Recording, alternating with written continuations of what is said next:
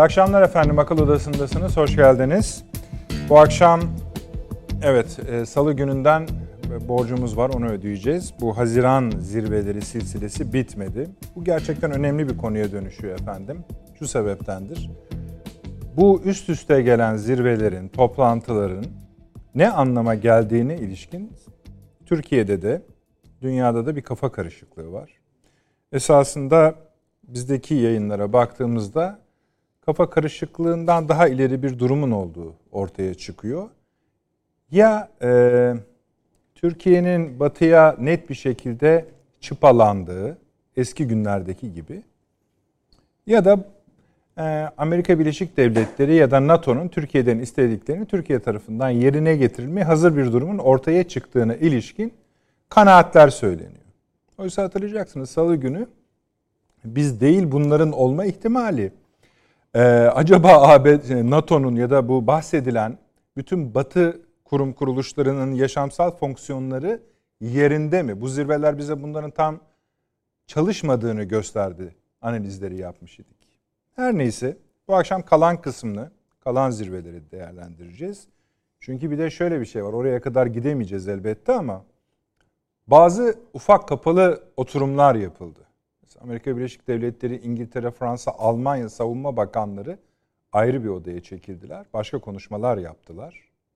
Hatta Almanya Savunma Bakanı da bugün Türkiye'deydi. Sayın Savunma Bakanı ile bir araya geldiler. Asıl iş aslında biraz bunları birleştirmekte. Biz yine işin üst tarafından daha kuş bakışı bakmak istiyoruz. Nihayet bitti. Yani bu zirveler toplamı. Bitire finalde Biden-Trump zirvesiydi. Bu artık süper güçlerin buluşması anlamına geliyor. Bunun da üzerindeki işte artık pastanın üzerindeki en tatlı yer olarak bir çözümlenmesi gerekiyor. Önemli bir konu. Çünkü mesela Çin'den bir açıklama geldi. Dediler ki Çin, ABD ve Rusya tripodu, üç ayağı dünya üzerine basan şeyi bozulmasa iyi olur dediler. Bunları hepsini konuşacağız.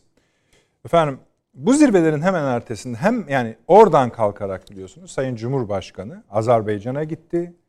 Bakü'de Azerbaycan parlamentosunda çok dokunaklı bir konuşma yaptı.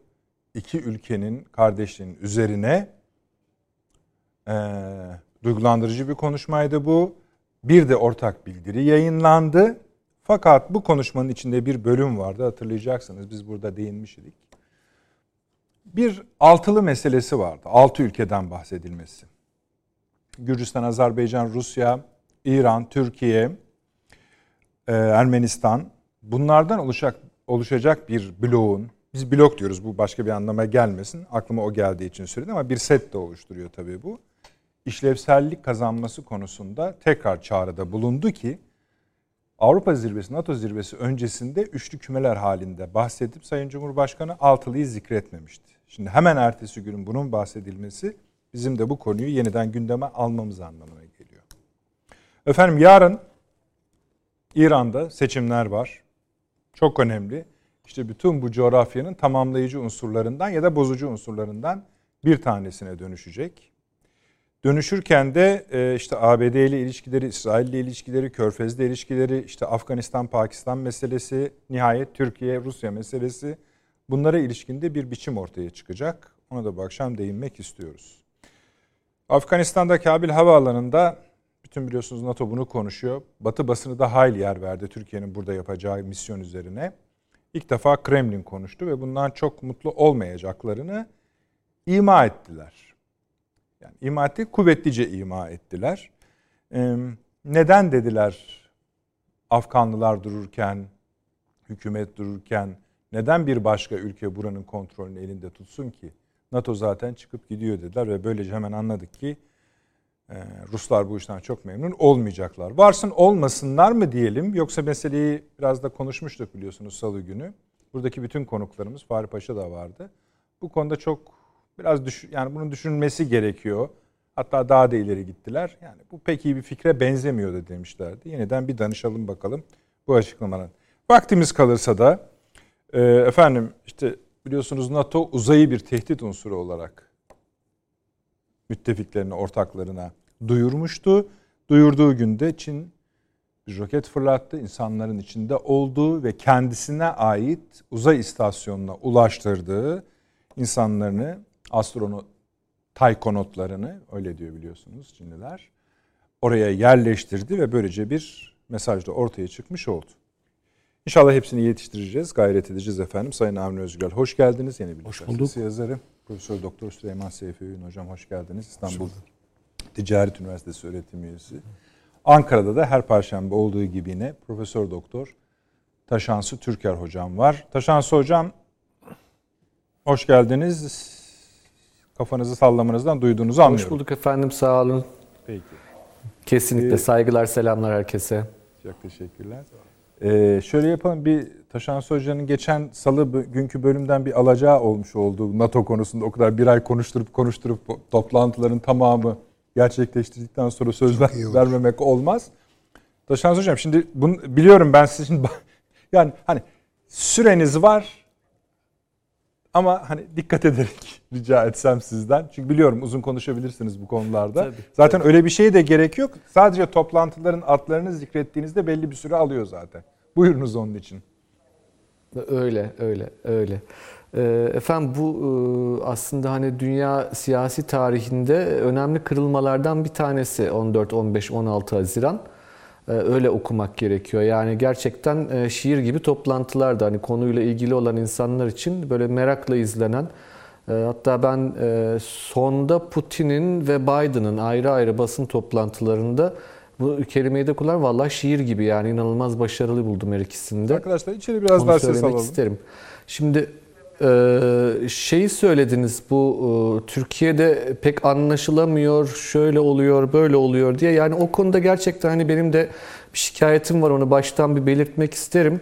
Ee, ben de hani Türkiye'de ne konuşuluyor ya da kısaca baktım e, sabrım el verdiği müddetçe e, gerçekten şaşırdığımı söylemeliyim. Bir bizim alan sosyal bilimler alanı ilginçtir. Ee, şöyle söyleyeyim mesela hani diğer alanlardan gelen rektörlere de anlatırken biz bunu zorlanırız. Mesela verimlilik ararlar.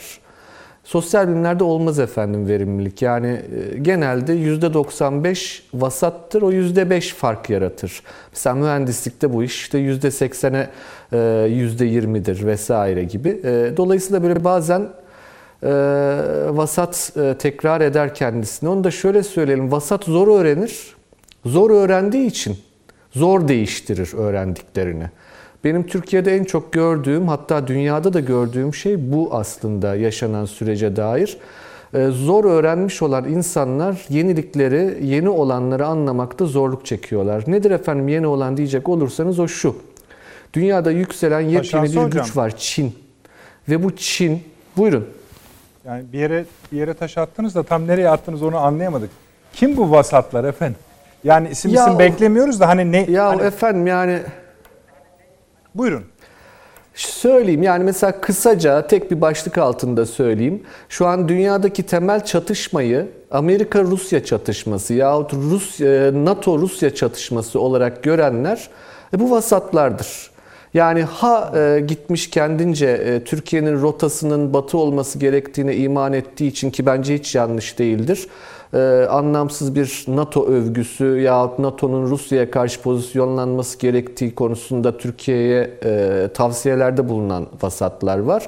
Yahut NATO'yu dengelemek adına Rusya'nın yeter güç olacağına inanan vasatlar var. Bir madalyonun iki yüzüdür yani ama vasattır. Neden e, bunu böyle söylüyorum? Çünkü biraz önce söyledim. Dünyanın yeni aktörü Çin.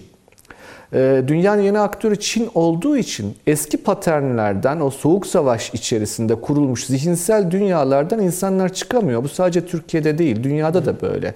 Hatta yani bunu Amerika'ya da uzatmak gerekiyor. Ee, oraya da biraz sonra değinmek isterim zaten. Şimdi ne oldu? Biz aslında ne anlattıysak bu programda şöyle şöyle şöyle olacak dedik. Aynen o şekilde oldu. O yüzden hani bazı şeyleri tekrar etme pahasına e, bugün söylemek zorundayım. Özetlemek e, babından ama öne çıkan başlıklarla e, donatarak anlatmakta fayda görüyorum. Birincisi efendim dünyada yükselen gücün Çin olduğu teyit edildi. Herkes tarafından teyit edildi. İkincisi Çin'le kurulacak ilişkiler konusunda Batı bloğunun kendi içinde de anlaşamadığı teyit edildi. Üçüncüsü Rusya'nın Çin'den duyduğu endişe teyit edildi. Dördüncüsü Amerika Birleşik Devletleri'nin kafasının çok karışık olduğu ve farklı iki yöntem, farklı iki metot ile de olsa Çin'i tespit ettiği fakat henüz e, buna karşı bir konsept geliştiremediği de tespit edildi. Şimdi bütün bunları anlatmıştık zaten e, ama hani detaylandıralım. İngiltere diye bir örnek çıktı karşımıza. Efendim İngiltere Brexit ile beraber özgül, kendi özgül politik hattı olan bir ülke olduğunu ispat etmişti. Ve bu toplantıda da bunu gördük. Biden'la ideolojik olarak son derece farklı olan Boris Johnson öyle ya da böyle yan yana gelebildiler ama e, çok da gönüllü bir şekilde yan yana gelmediler. Fransa ve Almanya bloğu yani kıta Avrupası Amerika'nın Biden yönetimindeki e, yeni politikalarından e, inanılmaz derecede mutlular. Trump'ın sertliğini görmedikleri için şu an ellerinde pazarlık yapma hakkı olduklarını düşündükleri için meydan okumaya devam ediyorlar Amerika'ya. Nedir bu? Bunu açalım hemen. Ee, mesela Macron dün şöyle söyledi. Avrupa şirketlerinin Amerikan şirketlerine meydan okuması ve onları yerinden etmesi meşru bir mücadeledir gibi. Yahut e, Almanya ve Fransa'nın Çin'le işbirliği, ticaret yapmaya devam etmek konusunda kaygılarını yani Çin'in tehdit olmasına dair NATO toplantısındaki kaygılarını yüksek sesle dillendirmeleri gibi. Ancak bunların yanında e, bizim ısrarla bu programda söylediğimiz bir türlü Türkiye'de de anlatamadığımız belki bazı insanlara e, bir husus netleşti. Öyle ya da böyle Çin'in kuşatılması için Rusya'ya ihtiyaç duyan Amerika istemeden de olsa ve Rusya ile sert pazarlıklarla ve Rusya'ya haddini bildirerek bunu aynen böyle kullanmıştık. Yan yana gelme çabası için elini uzattı, kanalları açtı. Şimdi birkaç tane soru, birkaç tane cevap var efendim Biden'ın ve Trump'ın e, basın toplantılarında. Belki onlara kısaca değinmek gerekecektir. E, bir tanesi baştan başlayalım. NATO toplantısından sonra Biden'ın basın konferansında Washington Post gazetesinin muhabiri çok kritik bir soru sordu. Dedi ki, Sayın Biden 6 Ocak günü Kapitol basıldı. Ve biz görüyoruz ki Cumhuriyetçi Parti'de Trump etkisi günden güne artıyor ve Cumhuriyetçiler de Amerikan toplumunda oy oranlarını artırıyorlar. Bu durum sizin bugünkü toplantılarda verdiğiniz vaatlere partnerlerinizin inanması konusunda sıkıntı yarattı mı? Bakın bu çok kritik bir soru. Çok önemli bir soru. Neden önemli bir soru efendim? Hemen kısaca söyleyelim. Trump diye bir hakikat var artık Amerika'da. Ve bu Trump adlı hakikat 2022 Senato ara seçimlerinde büyük ihtimalle büyük bir zafer elde edecek gibi görünüyor. Anketler şu an bunu gösteriyor. Ve açık ki Biden'ın ve Trump'ın dünyaya dair tahayyülleri farklı özellikle bir yere dair farklı Avrupa'ya ve NATO'ya dair. Biden gelin pazarlık yapalım, anlaşalım ve beraberce Batı ittifakının değerleri üzerine inşa edilmiş bir birliktelikle orta vadede Çin'le karşılaşalım diyor. Trump ise bu adamlarla ben pazarlık yapmaya çalışırsam bunlar benden bir sürü şey koparır. Bana ne, haliniz varsa görün sizi Rusya'nın insafına terk ediyorum dersem bana daha çok yanaşırlar. Dolayısıyla boş verdim ben NATO'yu. Asıl olan Çin'le yakın dönemde mücadele için Rusya ile işbirliğidir. Çünkü hakiki güç o diyor. Bakın bu iki duruş NATO'ya ve Avrupa Birliği'ne dair Amerika'nın kökten iki farklı duruşudur. Bunları daha önce anlattık ancak bugün açığa çıkan şey Biden'ın da bütün değer yargıları üzerine inşa etmeye çalıştığı e, sistemine rağmen bu konuda ciddi tavizler vermeye başladığı hakikatidir. Efendim Orta Doğu'da Muhammed Bin Selman'a bu tavizleri verdi. Macaristan'da Orban konusunu hiç açmadı. Ne NATO'da ne AB toplantısında. Efendim katil dediği Putin'le eninde sonunda şunu söyledi. Ya işte devlet başkanı çok akıllı, sert bir adam. Biz e, yapıcı görüşmeler gerçekleştiriyoruz. Çünkü dedi Rusya'ya ihtiyacımız var. Ve açık açık neden ihtiyacı olduğunu söyledi. Çin'e karşı ihtiyacımız var dedi. Son toplantıda Putin-Biden görüşmesinden sonra bir gazetecinin sorduğu soru yine buydu. Peki Putin size dair, Amerika'ya dair ne düşünüyor dedi. Aynen verdiği cevap şuydu. Binlerce kilometre Çin'le sınırı olan bir ülke tabii ki bize ihtiyaç duyduğunu biliyor. Bakın yani bunlar işte açık net aslında neyin ne olduğunu gösteren cevaplardır.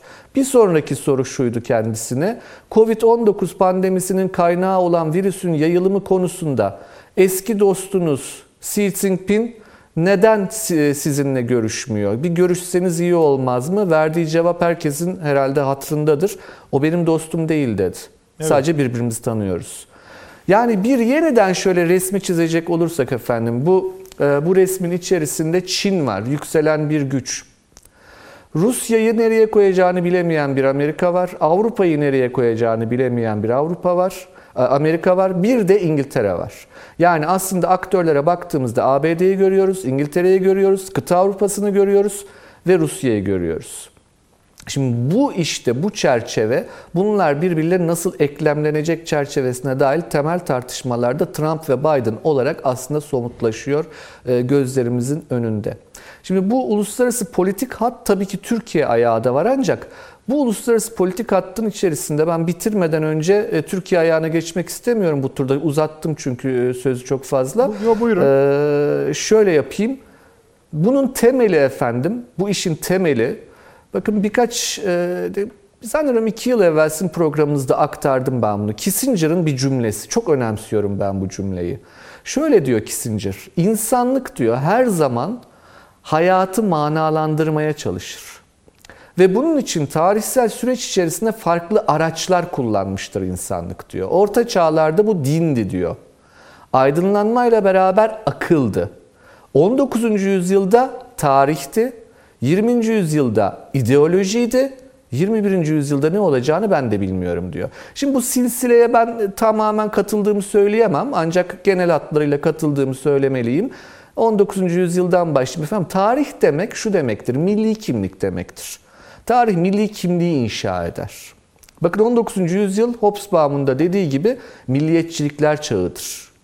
20. yüzyıla baktığımızda ideoloji diyor son derece haklıdır. 20. yüzyıl uluslararası kamplaşmanın zihinsel dünyasının bu sefer ideolojiler üzerine oturduğu çağdır. 21. yüzyıl ne olacak? Ben e, ilk aktardığımda cevabını antropoloji demiştim. Şimdi müsaadenizle düzeltmek isterim. Bir terim uydurayım. Antropofilozofi demek gerekiyor herhalde. Yani antropolojik verilere dayanan farklı felsefi varlıklar, Bununla neyi tanımlarsınız? Nasıl tarihle milleti tanımlarsanız, milliyetçiliğin özün tarih oluşturursa antropofilozofi de bir şeyin özünü oluşturur. Medeniyet kavramının özünü oluşturur. Büyük ihtimalle efendim Biden'ın arzu ettiği gibi değerler üzerine inşa edilmiş bir batı dünyası Çin'le karşı karşıya gelemeyecek. Çünkü Rusya'nın varlığı bu değerler üzerine inşa edilmiş bir batı kavramının var olmasını engelliyor büyük ihtimalle Trump'ın bahsettiği medeniyetlere, kimliğe dayanan e, bir kamplaşma yeni ideolojik formasyon olarak yeni uluslararası sistemin temelini oluşturacak gibi görünüyor e, benim açımdan. Yani bu meta teorik bir e, uluslararası sistem düzleminde söylenebilecek olan şey. Uluslararası sistemin geneline dair yine bir yıl evvel siz beni çok zorladığınızda bir programda şöyle bir şey söylemiştim. Şöyle acaba dedim bir gün şu gerçekleşir mi? Amerika Rusya'ya karşı Avrupa ve Çin. Ee, zannediyorum şu an e, oraya yakın bir pozisyondayız. Ancak bu sürgit gidecek bir şey değildir. Geçici bir konjonktürdür. Ee, ancak Rusya ve Çin'in yakın olamayacağı aşikar. Amerika'nın da Avrupa'yı kolay kolay bırakmayacağı aşikar. Ancak burada çok dikkat edilmesi gereken, iyi anlaşılması gereken ideolojik formasyon Britanya'nın ideolojik formasyonudur. Orayı çok çok iyi okumak gerekiyor. Anglo-Sakson birliği ne demektir? Onu çok iyi analiz etmek gerekiyor. E, ancak uluslararası sistemin genel hatlarının bu şekilde oluştuğu e, ve Biden'ın bir şekilde Trump politikalarına epeyce yaklaştığı fakat hala kendi seçim öncesi vaatlerinde direndiğini görüyoruz. Türkiye'ye kısacık değineyim o zaman sadece bir paragraf. Kısaca. Ee, Sonra Türkiye, size yeniden yer açabilirim. İkinci Cihan Harbi'nin tabi Türkiye nasıl İkinci Cihan Harbi'nin öncesinde bir tarafsızlık politikası izleyip Ki çok başarılı bulurum ben o süreci. Yani iki savaş arası dönem gerçekten inanılmaz başarılı bir dönemdir. Ee, ve e, öyle yaparak, böyle yaparak gerçekten e, çok farklı yöntemlerle harp dışında kalmayı becermişti. Şu an Türkiye'nin yine benzer bir pozisyon sahibi olduğunu görüyorum ben. Bakın bu doğrudur yanlıştır demiyorum. Sadece pozisyon bu. Bu okumayı yaptığını ve Amerika-Çin karşılaşmasında yani aslında iki süper güç karşılaşmasında birbirini dengelemeye çalıştığını, Amerika Rusya'nın bölgesel tartışmasında yine birbirini dengelemeye çalıştığını, İngiltere ve Almanya arasında bir denge arayışı içerisinde olduğunu düşünürüm. Ee, Afganistan'ı konuşacağız ama tek cümle söyleyeyim. Afganistan işte bütün bu olayların göbeğinde yer alır. Ve Afganistan'a baktığımızda kimler bundan memnun olur, kimler e, bu işten memnun olmaz kısaca söyleyeyim, tek tek sayayım. Memnun olacak olanlar Amerika, İngiltere, e, Rusya, şaşırtıcı gelebilir size kesinlikle Rusya. Memnun olmayacak olanlar Çin ve İran. Eğer siz bu işin içine Macaristan'ı ve Pakistan'ı da katacak olursanız o iş çok daha büyür. E, artıları eksileri vardır ama onu Afganistan turunda isterseniz e, cevaplamış Peki. olayım. Çok teşekkür ediyorum Dojanus Hocam. Arne abi size söz vereceğim ama siz bu arada ne kadar çok yazı yazdınız. Yok hayır canım. Normal bir notlarım not, diyorsunuz. Evet. Süleyman Hocam sanki bir yerde siz böyle bir şey yaptınız. Bir özel notunuz mu var konuşulanla? Yani sonra yine şey yaparsınız da sanki arada bir yerde bir yo, takıldınız yo, hayır, mı? hayır. Tamam peki. İlham verici ve düşündürücü Tamam. buldum. Buyurun Arne Bey. Ben e, Taşansı Hoca'nın tabii son derece önemli tespitleri var. E, son cümlesi bu Afganistan'la alakalı olarak işte kimler bundan memnun olur? Kimler? Yani Türkiye'nin oradaki pozisyonundan üstlenmesinden falan diye. o arada Rusya'yı saydı. Hı hı. Ya. Memnun olacaklardı. Evet, memnun olacaklardan. Oysa Rusya resmi açıklama yaptı. Taliban'la Taliban'la anlaşıyor musunuz yani ki? Üstelik de şeyde Doha'daki anlaşmada e, Türkiye'nin bu işe bulaşmasına aykırı dedi yani. O anlaşma. Amerika bunu taahhüt ettiydi dedi. dedi. Yani pek Rusya'nın o bakımdan memnun olmasın olacağı konusunda şüphelerimiz vardır. Evet yani var. ben o kadar rahatlıkla söyleyemiyorum onu. Fakat şöyle bir şey var. Bu tespit de tamamen haklı hoca. Bu Reagan Gorbaçov görüşmesinden sonra ki üzerinden ona baktım işte 35 yıl geçmiş tam. Evet. Yani ama çok akıllarda kalıcı bir zirveydi tabii, o. Evet. Yani sonra çok önemli bir zirve bu. Onun için hoca da diyor zaten bir kırılma yani büyük bir şey doğru. Bu hakikan hakikaten bir zirve. Yani çünkü 4 saate yakın bir görüşme. Yani ne varsa iki ülke arasında her şeyin masaya şakır şukur döküldüğü bir şey. Yani yemek arası falan yok. Yok yani yemek de vermemişler. Ha, yani onun için diyorum. Yani hepsi ne kadar zihninde soru işa, soru varsa hepsini ortaya dökmüş. Yani psikolojik durumunu Biden'ın toplan, e, toplantıdan sonra gazetecilerle dalaşmasından anladık zaten. Tabii yani tabii. kontrol tabii, edemedi tabii. yani. Ve en sonunda çıktı gazeteciden özür diledi. Yani. Falan filan. Ya, ona rağmen. Ee, ve Putin'in daha baskın olduğu bir görüşme. Anlaşılan o. Yani burada ne bileyim işte Biden sadece şikayet eden insan pozisyonunda anlaşıldı anladığım kadarıyla görüşmeye ilişkin kendisinin de yaptığı açıklamalardan anlaşılan o. Kardeşim sen işte bizim internet üzerinden bize saldırıyorsun. İşte seçimlere müdahale etme, Amerikan seçimlerine müdahale etmeye karşıtın. İşte bizim aleyhimize sürekli kara propaganda yapıyorsun, yaptırıyorsun. İşte senin adamlar yapıyorlar bunu filan filan filan. Ondan sonra bu siber saldırı yani gına geldi. Washington'da sistem çöktü. demiş. Yani işte elektrikler, elektrikler. Yani o Sizde olsa iyi mi dedi? Ha tabii. Yani bir gibi, de hani sanki aba altından sopa gösterip. gibi. Yani bu ondan sonra Putin de dedi ki e tamam da yani sen bizdeki iç muhalefeti destekliyorsun. Ve hem de alenen destekliyorsun yani. Filan. Ya bu, bu ne, ne oluyor? Bizim iç işlerimize karışmak olmuyor mu bu? Ve o kadar ki yani bu e, şeyle ilgili olarak e, Alexei Navalny ile alakalı olarak öyle cezaevinden yani ben jest olsun diye serbest bıraktıracak falan benim böyle bir yetkim yok dedi. Hani Evet. zirveye geliyoruz. Hani bir Amerika'ya karşı ben de bunlar da çok hassas bu konuda bu adamla ilgili.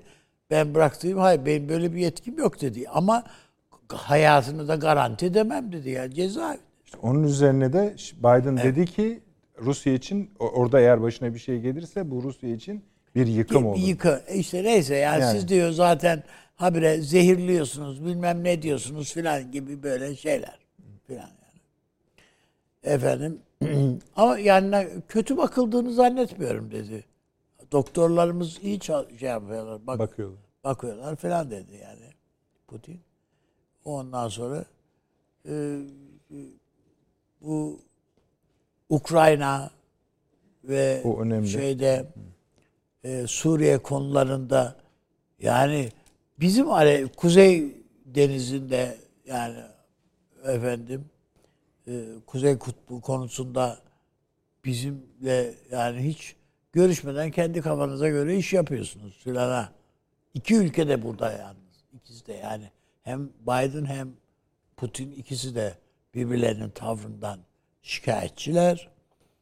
Ee, ve efendim siz bizim habire diplomatlarımızı tutuklayıp duruyorsunuz. Yani tutukla bir kısmını tutukladınız.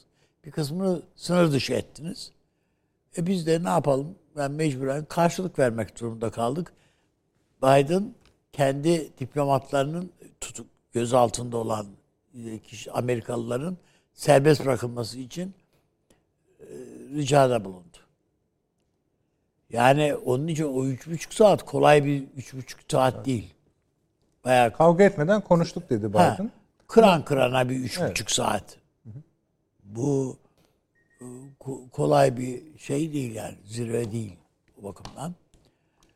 Ben e, bunun Türkiye'ye yansıması açısından bakılınca ben Türkiye'nin e, bölgedeki gelişmeleri yine Rusya ile dayanışarak filan o evet Amerika ile mutlaka istişare edecektir tabii Türkiye ama e, Rusya ile işbirliğini e, konusunda yanlış bir tercihte bulunmadığını anlıyorum. Yani Putin bu konuda sağlam duran bir adam. Açıkçası. Şimdi bir görüşme gerçekleştik işte onu söylüyorsunuz. Değil mi Ha, Sayın tabii. Cumhurbaşkanı ile? Evet öyle. Bu önemli. Yani ikincisi bir de tabii önümüzdeki önümüzde İran seçimleri var. İşte yarın. Ee, Evet yani onun or, orada orada da bir kritik mesele var. Yani herhalde İran devriminden sonra e, neredeyse kimsenin seçim sandığına gitmek istemediği bir seçim yaşıyor İran. Yani bir araştırmaya göre yüzde 41 diyorlar gidecek. Bir araştırmaya göre o kesinlikle gitmez. Yüzde 25'i geçmez diyorlar. 56 55-56 milyon nüfusu var. Ona göre düşünelim. Evet yani insan yani ve bu ilk defa diyor araştırma yapmışlar e, şeyde İran'da, Tahran'da, şurada burada bir kamuoyu araştırması Ce- şey e, bir Cenevre merkezli bir kuruluş yapmış. İlk defa bu araştırmada hani kim kazanacak, kim kazanmayacak araştırması değil de yani İran'da eğilim tespiti. Bence onu söylemeyin İran'da konuşalım o konuyu. İran maddesine Ha, geldiğinde. ilk- hayır şu var. Aha. İlk defa İran'da rejimin sorgulandığını Anladım. gözledik diyorlar araştırmacılar. Bu ilk defa mı oluyor? Bu önemli. Zannediyorum ki bu hani o altılı diye Cumhurbaşkanımızın önerdiği zirve vardı ya. Bu olur olmaz o ayrı. İran'da o bakımdan bunun önemli olacağını zannediyorum. Yani e, seçimlerin e, fevkalade önemli olduğunu o bakımdan söyleyebiliriz. Peki. Şunu da sorayım yalnız size oraya geçmeden önce. Evet. Şimdi bu kadar yani biliyoruz ki içeride akla gelebilecek bütün yani biz bunun listesinde çıkarırız. Problem değil. Evet. İzleyicilerimiz de çıkarır. Yani onda sorun değil. Bayağı ta- tartıştıklarını, konuştuklarını kabul ediyoruz. Fakat dışarıya yansıyan yeri yani sonuçta hangi adımlar atıldı diye baktığınızda iki adım gözüküyor. Bunlardan birincisi yani bu kadar ağır konuların içinde bize biraz naif gelebilir ama bir büyükelçilik Büyükelçileri açılması. evet gönderiyorlar. Bir de ortak deklarasyon yayınlanıyor. Evet. Hem Kremlin'in resmi sayfasından hem Beyaz Saray'ın resmi sayfasından. Onun içindeki kelime de şu efendim. İkili stratejik istikrar diyaloğuna başlayacaktır taraflar. Yani iyi tamam yani başlasınlar ama buradan bizim anlamamız gerekenler ne olmak lazımdır? Ona bir düşünelim mi? Evet üstünde bunun elbette düşünmek lazım. Ee, belli ki bir diyalog kanallarını açık tutalım. İşte yani Bunda- onu nereye yani ilerletebilecekler mi, ilerletmeyecekler mi? Ayrı konu. Bu arada Özellikle de biz mesela biz de geçen salı günkü to- e, programda konuştuk bu Çin meselesi. Bu o şeyde bile bu zirvede bile yeterince konuşulmamış Çin. Evet üstünde yani konuşulmuş Çin'e karşı bir blok zirve, yani Biden Putin'i diyorsun. Evet evet evet. evet. Bu zirvede yeterince konuşulmamış. Bunu sürdürelim diyorlar Biden. Yani işbirliği öneriyor. Ee, bir blok oluşturalım. Yani Yani bir Rusya, tavır. ABD Çin'e karşı. Evet Çin'e karşı. Ben Evet. hiç vallahi akıl işi mi tam bilemiyorum ama dur bakalım. Evet. Oluşturalım. Ama ben bunun üzerinde yeteri kadar kafa yorulma orada pişirilmemiş bu iş.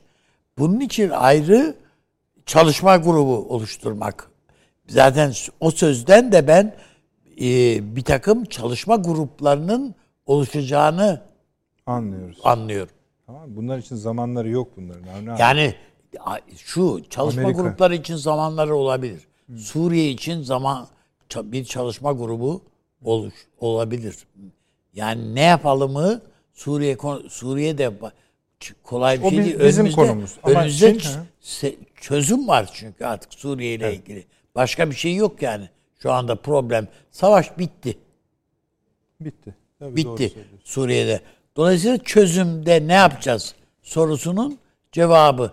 İşte bunun için bu iki süper gücün eğer masaya oturmasını sağlayabilirsek ki ben zannediyorum bugün Sayın Cumhurbaşkanımızın telefon görüşmesinin altında yatan şeylerden bir tanesi de bu. Yani Cumhurbaşkanımız da bunu arzu ediyor ve çabuklaştırmak istiyor. Peki. Çabuklaştırılan Ve işin baş- içine İran'ı katmadan. Anladım. Evet. Konuşalım. O İran boyutunda konuşalım. Ama çabuk elin çabuk tutuldu bir başka gelişme şu anda yaşandı. Evet. Beyaz Saray, Cumhurbaşkanı Recep Tayyip Erdoğan, ABD Başkanı Joe Biden görüşmesinde iki ülkenin Kabil Havalimanı konusunda genel bir mutabakata vardığını Evet. ve Başkan Biden'ın bu sürece destek vereceğini belirtti. Evet. Beyaz Saray Ulusal Güvenlik Danışmanı Jack Sullivan, Beyaz Saray muhabirleriyle bir telefon briefingi gerçekleştirdi. Erdoğan Biden görüşmesinde de bulunan Sullivan, görüşmeye ilişkin yaptığı açıklamada, bunlar önemli efendim, Biden ve Erdoğan görüşmesinde S-400 konusu gündeme geldi. Bu konuda bir çözüme varılamadı. Ancak diyaloğa devam edilmesi için taahhüt verildi değerlendirilmesinde bulundu. Aslında Bu- bu sonuca Türkiye- varılmış. Yani Türkiye bu- kazandı anlamına Tabii Türkiye geliyor. kazanmış. Süleyman Hocam katılmadı bize. Ben şunu şunu yani bu burada ba- ba- şöyle bize söylenen laflar vardı değil mi? Biz Türkiye'ye şartları söyledik. Ya kabul Karar edersiniz ya Aynen. etmezsiniz. Yani falan. bayağı Efe konuşun. Belli ki bu görüşmede, bu görüşme sırasında Biden Tayyip Erdoğan'a Cumhurbaşkanımıza demiş ki ben yani biraz şeyi Tamam. e, e, Anladım. diyaloglayayım. Dramatik yapalım. Dramatik evet yapayım. Şöyle arkadaş ben benim elimi kongrede güçlendir. Bu kongre meselesi var bu Katsa'da. Yaptırımlar güçlendir. meselesi. Ben orada değerliysem ki arkadaş Afganistan bizim için önemli. Biz oradan çıkıyoruz ama boşluğu Türkiye dolduracak. Evet. Peki. Diyebilirsem Tay- Tayyip Erdoğan da biz zaten oradayız Peki. diyor. Açıklama Yani. devam ediyor Avni abi. Ama işte o Türkiye'nin şartları filan bunlara evet diyecek herhalde. Evet. Sullivan söz konusu görüşmede ABD'nin Afganistan'dan çıkma sürecinde Kabil Uluslararası Havalimanı konusunun da gündeme geldiğini, Cumhurbaşkanı Erdoğan bu havalimanının güvenliğinin sağlanması konusunda belirli desteğe ihtiyaç duyacağını söyledi. Biden da kendine destek taahhüdü verdi ifadesini kullandı. Evet. İki liderin de ekiplerini nihai plan konusunda çalışması için görevlendirdiğinin altını çizen Sullivan, Türkiye'nin Kabil Hamit Karzai Uluslararası Havalimanı'nın güvenliğinin sağlanmasında öncü rol oynaması konusunda mutabakata varıldı. Şimdi bunu nasıl uygulayacağımız konusunda çalışıyoruz dedi. Sullivan, Taliban'ın Kabil çevresinde diplomatik ve güvenlik alanlarına saldırma ihtimaline karşı duyulan endişeleri ciddiye aldıklarını belirtti. Türkiye ile Kabil Havalimanı konusunda çalışmaktan dolayı iyi hislere sahip olduğunu belirten Sullivan, bu hisler çok önemli bu Evet. sıralarda, Biden da söylemişti. Türklerin bu rolün altından kalkabileceğine güveniyoruz ifadesini kullandı. Cumhurbaşkanı Erdoğan ve ABD Başkanı Biden 14 Haziran Pazartesi günü Brüksel'de hatırlayacaksınız efendim bir araya gelmişlerdi. Evet bu zaten duyurulmuş bir şey. Sü- 10 dakika kadar oluyor. Bu İstanbul e, toplantısı iptal edilen İstanbul toplantısı Taliban'ın da katılacağı biliyorsunuz. Toplantı öncesi Taliban'la bir diyalog kanalı var zaten Türkiye'nin. Bu bunu hatırlatmış şey. Peki e, bu Sayın metnin- Cumhurbaşkanı. bu düz, bu düz metnin içinde iki konudan bahsediliyor. S-400'ler ve Afganistan meselesi. Evet. Bunların arasında bir bağ görüyor musunuz? Evet. kuruyor musunuz? Yani sen onu yap ben de bunu yapayım diyor canım Çok adam güzel yani bağladınız. çok açık. Teşekkür ederim Nami Bey. Böyle bağlanırdı herhalde. Süleyman Hocam, şimdi çok kızdınız galiba. bu işe. Yo çok ilgiyle izliyorum. Peki. Uz- uzun bir konuşma yapacağınızı tahmin ediyorum. Yani, Ama Afganistan ko- konusunda biliyorsunuz biz biraz daha yani rezervli davranıyorduk. Hala rezerv değil. Tamam. Öyleyiz zaten. Yani mümkünse bulaşmayalım. Macaristan'da dağ var mı? Ya sizin bu Macaristan silahlı Hayır, kuvvetleri ben üzerinde şöyle- kaygılarınızı ne yapacağız biz sürekli? Ben Macarlar için endişeliyim. Yani benim bildiğim kadarıyla çok düzlük bir e, coğrafyası vardır da ben şunu e, düşünüyorum. Bu Macar askerlerini Afganistan irtifalarını çıkartırsanız ne olur diye merak ediyorum. Kaygılısınız. Geçen Hocam tabii biraz o Macaristan bir ova. Ova benim Ova. bildiğim de öyledir yani. Ee, Afganistan dediğinizde çöl. Çöl bir de Bir de irtifa var tabii. dağ var yani. yani Herhalde ne, özel yani ne demek seçecekler. istiyorsunuz? Ne bileyim ben. Hani mesajınız nedir yani? Macaristan'la Afganistan'ı bir araya biliyorsunuz bu sonundaki tan dediği- ekinden başka bir şey Görünmüyor. Macaristan dediğiniz ülke Hungarya yani. ama artık o geçmiş. Unuttular mı diyorsunuz oradan yani. geldiklerini? Bilmiyorum. Peki. Buyurun Süleyman Hocam. Yani, Taşan sorunuzu kalanlar da var. Avni Bey ile konuşulanlar da var. Nihayet bir gelen son açıklama da var. Ee, siz esasında salı günü enteresan yani bence çok... Ee, Hı hı, Buyurun. biraz da belki e, daha meydan okuyucu hale getirebileceğim galiba tezlerimi. Çünkü Buyurun. cesaretim e, biraz bileniyor. E, son programdan Yani ne olur bu başlayalım. Vasatlık konusuna da arzu ediyorsanız değinebilirsiniz. Yok tamamen katılıyorum kıymetli meslektaşımın o konudaki tespitlerine. Ee, işte biraz da sosyal bilimi herkesin harcı görme e, meselesi de o vasatlaşmanın bir fonksiyonudur. Halbuki işte o yüzde beştir hakikaten çok kıymetli olan. Ee, buna bir e, itirazım yok. Herkes o yüzde beşi ihmal edip kalanın vasatları arasında böyle çok demokratize olmuş kamuoyları tezahür eder. Neyse. E, Bunun kışkırtıcıları da, amigoları da yok değil var. Şimdi e, şunu çok e, sık konuşuyoruz. E, Özellikle Taşansı Hoca'nın katıldığı bölümlerde. Yani işte bir tarihe vuruyoruz bazı şeyleri falan. Orada ne kadar tınladığına falan bakmaya gayret ediyoruz. Bir tarihsel sağlama yapmaya gayret ediyoruz. Tarihten tabii ki böyle tabiat kanunları gibi kanunlar türetmek tabii ki mümkün değil. Ama e, belli düzenlilikleri yok değil, tarihin var. Mesela şu bir tarihsel tespit olabilir, bir yasa olmasa bile. Ee, eğer siz bu dünyanın kan dolaşımına müdahale ediyorsanız, mesela yani damar kesmeye kalkıyorsanız, kanın akışını biyolojik bir örnek oluyor, benzetme oluyor ama kanın akışını engelleyici bir şeyler yapıyorsanız bu size tarihten bir yükümlülük getirir. Dersiniz ki bu böyle değil. O damar üzerinden değil. Bakın onu bypass eden şöyle bir başka damar daha var deyip bir başka damar tarif etmeniz, bir başka damar yolu tarif etmeniz gerekir. Bu damar yolunu tarif edip bir de cazip kılmıyorsanız attığınız her türlü adım sizi biraz daha tarihin kara deliğine çeker. Amerika'nın şu aralar yaptıklarına bakıyorum da bir damar cerrahisi yapıyor. Belli damarları büzüştürüp kapatmaya, tıkamaya falan çalışıyor.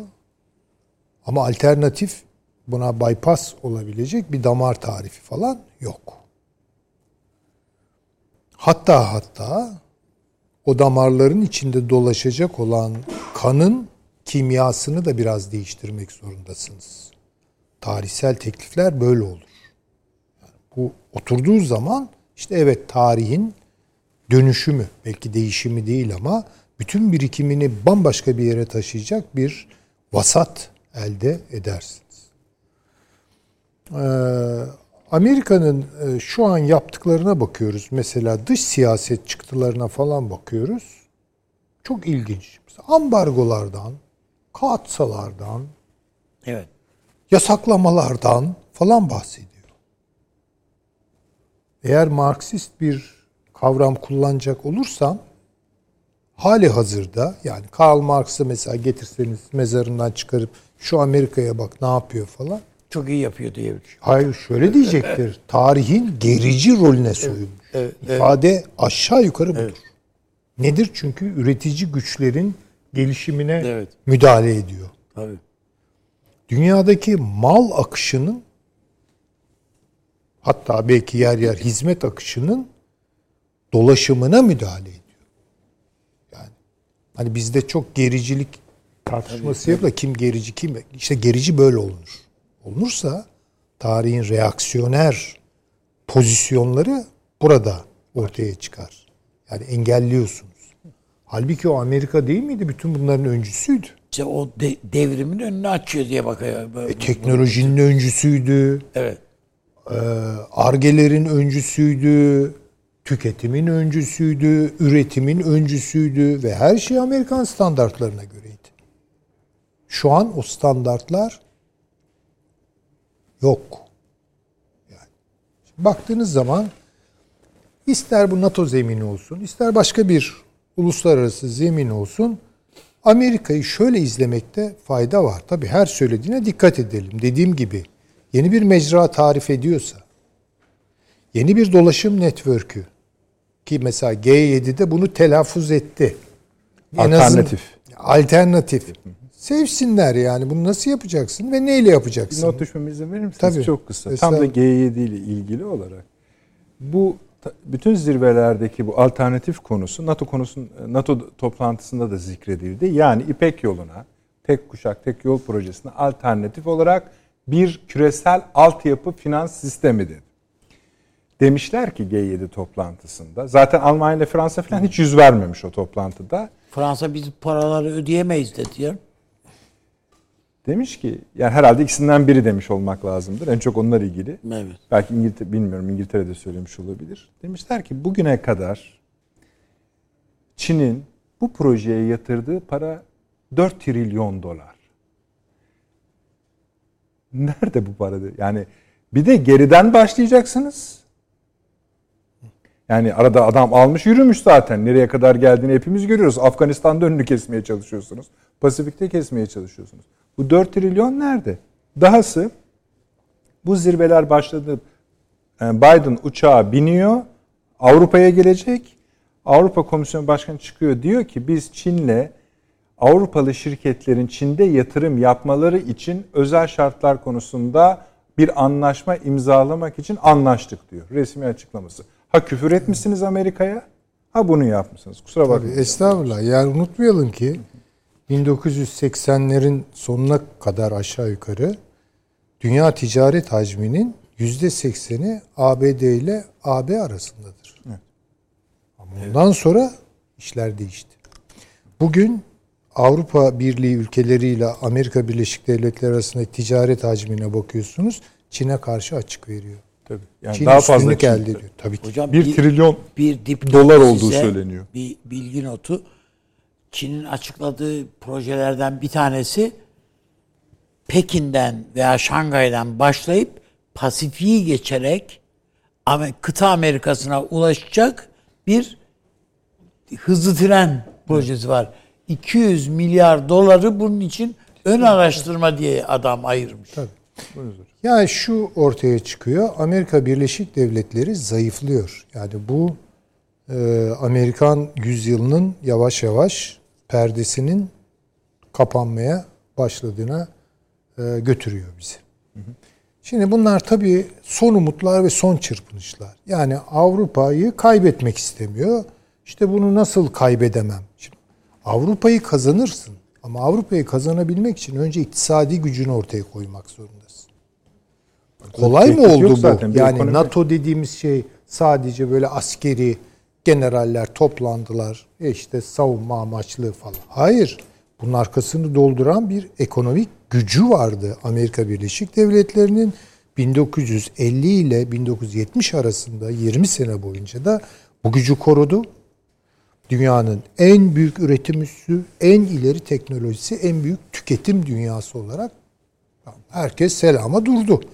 Bu manada Batı ile olan çeşitli kültürel yakınlıklarını kullanarak aşağı yukarı zaten bunlar işte ne diyelim Amerikalılar dediğinizde şimdi önemli bir kesimi Amerika Avrupa'dan oraya gitmiş adamlar. Evet, tabii. Alışverişler var. Bunları da bunların da hızlandırıcı çarpan etkisini kullanarak bu bağı oluşturdu. Ama bu bağ bugün yok. Yani boşuna geliş o. Yani Şimdi Avrupa Birliği ABD görüşmeleri yapılıyor. İçi boş bir şey bunun. Yani ne vaat ediyorsun? Yani ne vaat ediyorsun? İşte ortak düşman göstermeler, işte Çin falan demeler. E ya biz Çin'le iş yapıyoruz. Aynen. E, ekonomilerimiz yakınlaşıyor, birleşiyor. Kemküm yani. Bu Amerika'nın bence dediğim gibi son e, perdesi yani. Belki o perde de kapanacaksa nasıl kapanacak konuşabiliriz tabii ki bunu. Tehlikeli bir şey bir şey biçimde de kapanabilir tabii ki. Yani onu- yıkılacaksa bir yerin üzerine doğru yıkılabilir. Yani işte onu bilmiyoruz. Evet. Tabii o geçiş süreci olacak. nasıl olacak onu bilmiyoruz. Tabii bu dünya Ama konuşalım, siklet- ilginç bir konu tabii. Tabii yani siklet merkezinin Çin olacağı e, çok güzel söyledi Taşansı Hoca. Tescil edildi adeta. Yani bu kadar düşmanlaştırdığım bir şey ya bu İran'ı düşmanlaştırmaya ne bileyim ayetullahları düşmanlaştırmaya benzemiyor ki yani. Çin dediğin koca bir Aynen. ekonomi olarak karşında. Yani bu evet. Şimdi buraya gideceği aşikar. Dünyanın sıklet merkezi kayıyor. Bu e, sürecin çok badireli bir süreç olacağını aşağı yukarı anlayabiliyoruz ve herkes burada kendi hesabını yapıyor. Bu NATO toplantısında ne oldu derseniz e, herkes kendi hesabını o ilişkiler demeti içerisinde gözden geçirme fırsatı buldu. Biraz daha yakın ilişkiler, liderler düzeyinde tabii ki alt komisyon çalışmalarının yoğunluğuyla birlikte bu çıktı ortaya. Yoksa oradan bir şey çıkmadı ki. Burada yapılan teşhisi yani aslında sizin söylediğiniz cümle bir tane. ABD perdesi kapanıyor. E, kapanıyor Bu. tabii. Tamam. Peki bu perde kapanıyor ise Rusya bunu görmüyor olabilir mi? Çin görmüyor Efendim, olabilir tabii mi? yani şimdi Putin çok rahat. Yani Tabii. çok rahat. Çünkü diyelim ki soğuk savaş döneminde yani bir e, Rus Komünist Partisi lideriyle Amerika Birleşik Devletleri Başkanı bir araya gelirken yani ortada hakikaten bir yani Amerika denilen bir ağırlık vardı her şeye rağmen. Hoş bunu bile 1970'lerde tehdit eder hale geldi Rusya. Çok büyük bir üretim hata yaparak falan ama başka yerlerde falsoları vardı. Dolayısıyla bununla çok e, performans geliştiremedi yani. Ama bir üretimde onlar da Amerika'yı bir aralar yakaladılar yani. Çok yakın e, rakamlar çıktı. Hatta e, şey e, Amerikalı iktisatçılar arasında e, bundan bayağı endişe eden yazılar, kitaplar o zaman yazılmıştı. Onu hatırlıyorum. E, şimdi e, hal böyleyken Türkiye'nin hesapları, Avrupa'nın hesapları, o kalemler çok hakikaten ben de tamamen geçmeden altına Taşan. Hoca'nın dediği hani ki galiba Avni Bey de onu des, öyle düşünüyor. ABD ve Rusya'nın birlikte Çin'e yani Kissinger'yan bakış açısı Efendim, öyle bir şey olmaz. Ha. Kissinger de eski adamdır. Bakın. Kissinger bugünkü dünyayı anlamada bize bazı şeyler armağan edebilir. Yani kavramsal olarak. Bu Brzezinskiler, bu Kissinger'lar falan. Fakat onlarla açıklayamayız. Yani şu an Kissinger bu dünyayı anlayamaz. Yani anlayabildiği kanaatinde değilim. O klasik şablonunu çalıştırıyor. Yani diyor ki ya ikisine birden kafa tutulmaz. Dolayısıyla birini biraz geriye alıp öteki üzerinden ya önce ikisinin arasındaki husumetleri keskinleştirerek daha yönetilebilir bir dünya. yani aslında şu cevabı mı veriyorsunuz? Bu Amerika'nın ve Batı'nın yani genel olarak Batı'nın özel olarak ABD'nin durumunu gören Rusya ve Çin'in herhangi birisinin Amerika'ya yaklaşarak diğerine göre pozisyon alması garip bir şey olur diyorsunuz. Amerika ile pardon affedersiniz Çin ile Rusya arasındaki ilişkilerin sorunlu ve vaatkar taraflarını asla Amerika'yı düşünerek düşünmüyorlar. Kendilerini düşünüyorlar. Ben onu söyleyeyim. Tamam. Çünkü Ama eskiden farklı yerler oluyor böylece diyorsun. Kissingeryen e, paradigmada şudur. Güçlü bir Amerika vardır. Yani Rusya'nın gücü ne olabilir? Rusya'nın gücü askeri bir güç olabilir. Çin'inki ne olabilir? İşte biraz askeri bir güç, nükleer silah falan. Bunu bununla dengelemek. Yani yukarıdan bir pozisyonu. Şimdi öyle bir pozisyonu yok ki Amerika. Aşağı belki daha aşağı sizin tarifinizde Yani daha aşağıda bir pozisyon. Daha evet ekonomik olarak öyle. Bakmayın yani bugün Amerika hala işte o dolaşım yolları üzerindeki kontrolünü çünkü Çin oraları tam kontrol edebilir bir halde değil. Ee, hala kontrol edebildiği için askeri varlığıyla işte ne bileyim Çin'in bir tane uçak gemisi varsa Amerika'nın yani 12 tane uçak gemisi var falan. Yani kadroları var. Ee, işte bir- birçok yatırımı var falan.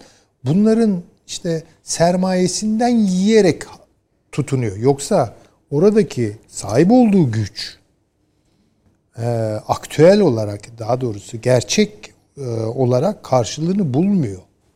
Onu söyleyeyim. Yani e, Çin'de yavaş yavaş oraları böyle adeta fare gibi kemire kemire kemire e, içini boşaltıyor ve kendi çıkarlarına dönüyor. Yani Çin Rusya ile ilişki kurarken şöyle eyvah acaba Amerika Rusya ya ben böyle ama şimdi Amerika diye düşünmeyecekler. Yani çünkü Çin ile Rusya'nın arasındaki problemler. Şimdi bakın bu bir Sibirya paylaşımı ile ilgilidir. Rusların en çok korktuğu şey. Demografik büyümeyle ilgili bir problemdir. Ruslar bunlar oranın problemleri. Arktik de öyle aslında. Yani evet. Yani Amerika Birleşik Devletleri burada ağırlıklı bir rol kazanamaz. Yani belirleyemez bu ilişkileri. Ben de aynı düşünüyorum. Evet, yani o ayrı bir hikaye. Onun için hani Rusya çok rahatlamış durumda bugün. Bence de hatta giderken de biliyordu o rahatlığı. E, tabii ki çok rahatlamış durumda. Bir- Çünkü bir- Rusya'nın derdi şu. Yani Rusya Avrupa ile olan ilişkilerini e, belli bir bakınız ba- e, stabil değil yani ya da barışçıl değil kontrollü bir kriz e, ya da tansiyon düzeyinde muhafaza etmek istiyor. Çünkü Rusya'nın neyi var? Rusya'nın evet bildiğimiz gibi bir e, askeri gücü var. Bir de enerji e, kaynaklarına dayalı bir ekonomisi var. Bu ikisini çalıştırabilmesi için kontrol edilebilir gerilimleri kabul edecektir. Zaten şunu çok iyi biliyorlar ki yani Nereye kadar götürebilirsiniz ki bu işleri? Şuraya kadar götürebilirsiniz değil mi? En son limit savaş. Göze alabilir mi Amerika böyle bir şeyi? Yok hiç zannetmiyorum. Avrupa göze alır mı böyle bir Avrupa şeyi? hiç zannetmiyorum. Hiç- Bitti. Ama şunu bakınız abi. Ukrayna'da bir takım meselelerin çıkması. İşte bu Rusya'nın silah sanayini geliştirecek olan bir faktör. Yani Do- işte Doğu Avrupa'da kontrol edilebilir edilebilir bir Ama kriz, Putin tansiyon. şeyden sonra dedi ki bunun dedi NATO'ya üye olması falan filan hani şakaya gelmez dedi yani.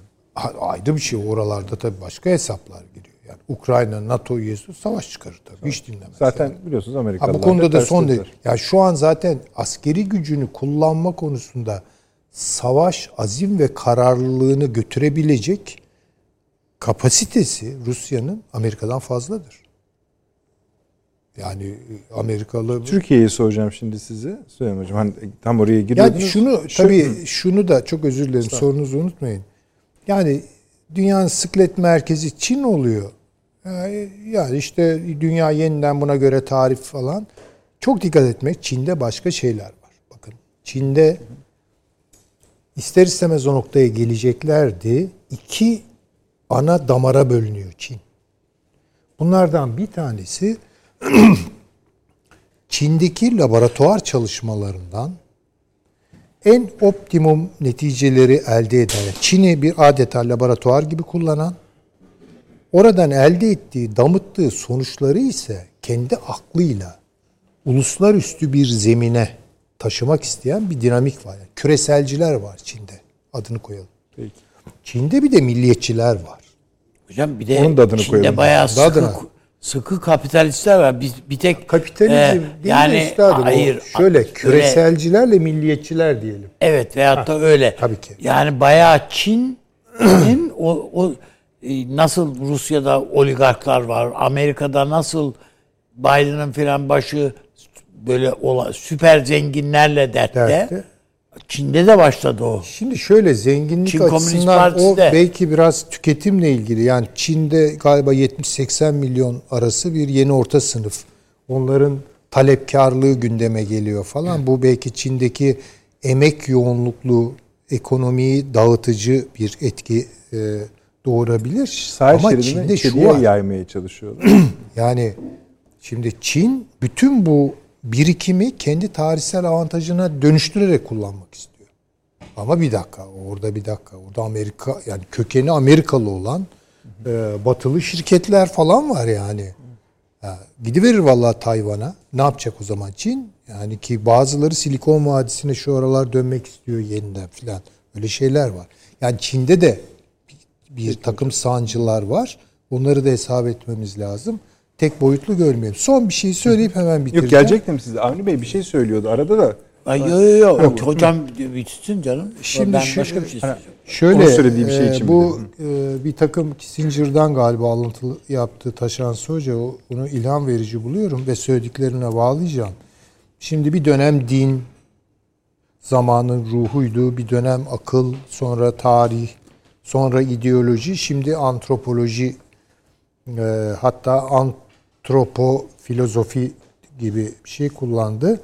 Ona itiraz edeceğim. Diğer şeyler- Sıralamaya mı yoksa Yok sonucu? sıralamalı bir şey yok. Yani benim de bunlara itirazım var da ben de onun gibi tıpkı ihtirazi kayıtlarla buna evet diyebilirim ama son bence teknoantropoloji.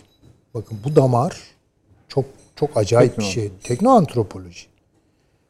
Yani teknoantropoloji derken Gayri en kadim şey en kadim olan dünyanın bütün kültürel birikimlerini simgesel olarak toplayan ve teknoloji üzerinden yeniden yorumlayıp zihnimize gönderen yeni bir kültürel zaman ruhu var. İşte bu bu o bahsettiğim e, sadece e, devletlerle değil uluslarla da aynı zamanda problemli olan ve bir bulut insanlık projesinde koşturan. Sakın buna Tesla mesla falan demeyin. Başka adamlar bunlar. Yani Tesla mesla eskidir onlar. Yani onlar bildiğiniz e, şeylerdir. E, bakmayın o kadar teknolojik Yani şeylerine. cyborglar dünyası. İşte orada başka evet, yani o orada çok başka bir uygarlık tarihi. Uyuşmayacak iki Çünkü bunun bir felsefi temeli olabileceğini ben zannetmiyorum. Felsefe çok eski bir şey. Yani ve çok revaçta değil. Peki bu uzak Ama bu bu tekno antropoloji e, derim ben buna. E, bunun e, getireceği sancıların altında Çin de kalır. Hepsi kalırlar. Peki. Bu, Ona bunlar da kıymetli konular. Açalım. etmekte Ee, ama Türkiye için bir şey söyleyecektiniz. Yani bu durumda yani dedik ya Çin, Rusya, ABD'nin bu halini görmüyor mu? Peki Türkiye görmüyor mu? Türkiye görmez olur mu? Ben orada katılıyorum Taşan Suucu'ya. Bu NATO e, toplantısını işte bizim basitlemeciler, o ezberleriyle düşünen çevreler, işte Türkiye Batı'ya ricat etti. Türkiye şunu yaptı veya e, başka türlü yorumlayanlar. Tersini de aşırı yorumları var. Vurdu masaya başka türlü. Hiç Kalk git buradan Efendim, dedi. Öyle bir şey yok. Gayet iyi çalışılmış olduğunu gördüm. Yani Türk diplomasisi orada iyi bir parlak bir sınav verdi bence. Bu Afganistan işini falan konuşacağız. Çok büyütmeyelim. Ee, ben çok büyütmüyorum. Türkiye açısından çok büyütmüyorum. Yoksa Afganistan tabii çok büyütülecek bir meseledir de. Türkiye bence şunu bütün bu çatlakları görmüş olduğunu hissediyorum. Zaten biz de söylüyorduk bunları. Ee, ve biraz yelkenlerini e, Avrupa ile şişirdi. Yani Gün açıklaması var hocam Cumhurbaşkanımızın. Diyor ki bizim tam üyelik meselemizi çözün kardeşim diyor. Ya bunu yani çok net bu. Çünkü Avrupa eğer doğuya doğru gidecekse bir açılım bu, bu Türkiye'siz olmuyor işte. Yani Hayır, tam Türkiye ve Rusya. Ya bu bir Avrasya açılımı önce. E, coğrafi olarak kullanıyorum ve o açılımın bir ayağı Türkiye öbür ayağı Rusya. Yani Almanya Rusya ile iyi geçinmek istiyorsa biraz Türkiye ile de iyi geçinmek zorunda. Yani şunu söylüyorsunuz. Türkiye'nin Avrupa Birliği'ne tam üyelik talebi bundan öncekilerden farklı bir talep. Çünkü onların durumu farklı. Sıkıştı, sıkıştılar, Tabii, tabii, sıkışıklığı tabii. görüyor Yani Ankara. batıdaki sıkışıklığı Yani görüyor. bir, bir manada hani böyle bir güzel bir kıtır atmak mı denir amiyane tabirle kıtır atmış Taşans oluyor. Hocam bir şey mi söylemek istediniz? Almanya Başlayın. Süleyman Hocam. pardon. Ben ses geldi gibi geldi de Süleyman Hoca Yo yo hayır hayır Süleyman Hoca bitirdikten sonra tamam, ama peki. bir şey alabilirim söz. tamam tamam. Bir kere Almanya ve Fransa zaten Almanya e, epeydir çok dikkat ediyordu. Doğu Akdeniz'de filan karşımıza çıkmıyordu. Fransa bir maceracılık yaptı ama Fransa'nın da ayakları suya erdi. Yani biraz durumunu revize ediyor Türkiye karşısında. Yani bir Avrupa rüzgarı esti oradan Türkiye'yi rahatlatacak. Bunu zaten bekliyordum ben. İkincisi e, bu Hazar bölgesindeki ağırlığını ortaya koydu Türkiye. Bu, bu çok kritik. Geleceğiz ona da. Ha, bu çok kritik bir şey. Bu boş bir şey değil. O Azerbaycan, Türkiye Cumhuriyeti ikili anlaşması yani bu şeye yani neredeyse artık tek devlet şey pardon, o laf iki söylen- devlet O, iki o laf devlet, söylendi bir orada. millet- Uzattı konuya. Birleşin artık dendi. Ama yani. şu çıktı ortaya yani tek millet, iki devlet, tek ordu neredeyse yani. E tabii, ya da 0.75 e, ortak bir ordu. Yani buraya gidiyor iş. Yani bu- bunlar çok önemli. Bu işe Pakistan da giriyor. Şimdi Türkiye, Azerbaycan, Pakistan derseniz bu bayağı bir ağırlıktır. İşte ama Yani mesela Pakistan deyince Çin'de demiş gibi oluyorsunuz. Yok Biraz. o şimdi o, o, O ayrı bölüm bir, ayrı bir o konu. ayrı bir hikaye. Yani Türkiye Çin Onu ilişkilerini ayrıca konuşacağız. Evet. Tabii. Ayrıca konuşmak durumundayız. Ama burada mevzi bir güç odaklaması yaptı, yığılması yaptı. Avrupa ile de ilişkilerini Peki hocam. e, yakınlaştırdı. Bu açıdan e, Türkiye için elde edilebilecek en optimum sonuçlardan Gel- biridir. geldi. Taşansı hocam bir not olarak alayım. Ee, ya şey hani ben bir kısacık tekrar e, çerçeve çizmek isterim kendi açımdan. Ee, hani ben e, Amerika'nın bu kadar düşen bir güç olduğu kanaatinde değilim. Ee, tersine hani bir şekilde Biden ve Trump arasında farklar olsa da Amerika'da farklı iki yaklaşım olsa da Atlantik'le ne yapacaklarına dair Rusya ve Çin'e dair ne yapacakları konusunda arada sadece ölçü farkı olduğu kanaatindeyim. Ee, yani aslında Atlantik'e dair de kısmen öyle. Yani hat belli. Ee, o ölçü farkında da İngiltere'nin önemli bir belirleyici olabileceğini düşünüyorum. Ee, çünkü Amerika-Rusya ilişkilerinde e, ölçü ne olacaktır? Avrupa Birliği, Rus-Amerika ilişkilerindeki ölçü ne olacaktır? O konuda İngiltere'nin önemli etkileri vardır diye düşünüyorum Amerikan e, karar alıcılarının üzerinde.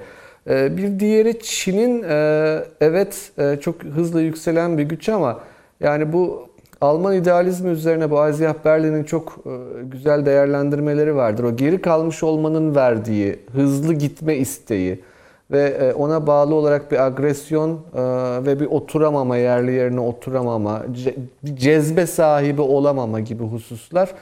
O çerçevede baktığımda hani dünya dengeleri içerisinde Batı bloğunun bir şekilde e, Rusya'yı da batı olarak tanımlayacak daha geniş bir medeniyet tasviri içerisinde e, Pasifik'e hazırlanıp yan yana gelebileceği kanaatindeyim. Avrupa'nın o, o nokta e, o noktaya gelene kadar çeşitli kafa karışıklıkları yaşayacağını ama eninde sonunda Amerika'nın ve İngiltere'nin Avrupa'yı Çin'e bırakmayacağını ben düşünürüm. Hani tabii bunlar e, ölçeklendirmek, zamanlandırmak e, söz konusu. E, onları hani uzun uzun konuşmak lazım ama bir not olarak söylediğiniz için sadece kısa kısa bunları söylüyorum. Bir de son hani ikinci not Şimdi yarın Antalya Diplomasi Forumu başlıyor biliyorsunuz Sayın evet, Cumhurbaşkanı bir yapıldı. Dışişleri evet. Bakanı'nın başkanlığında.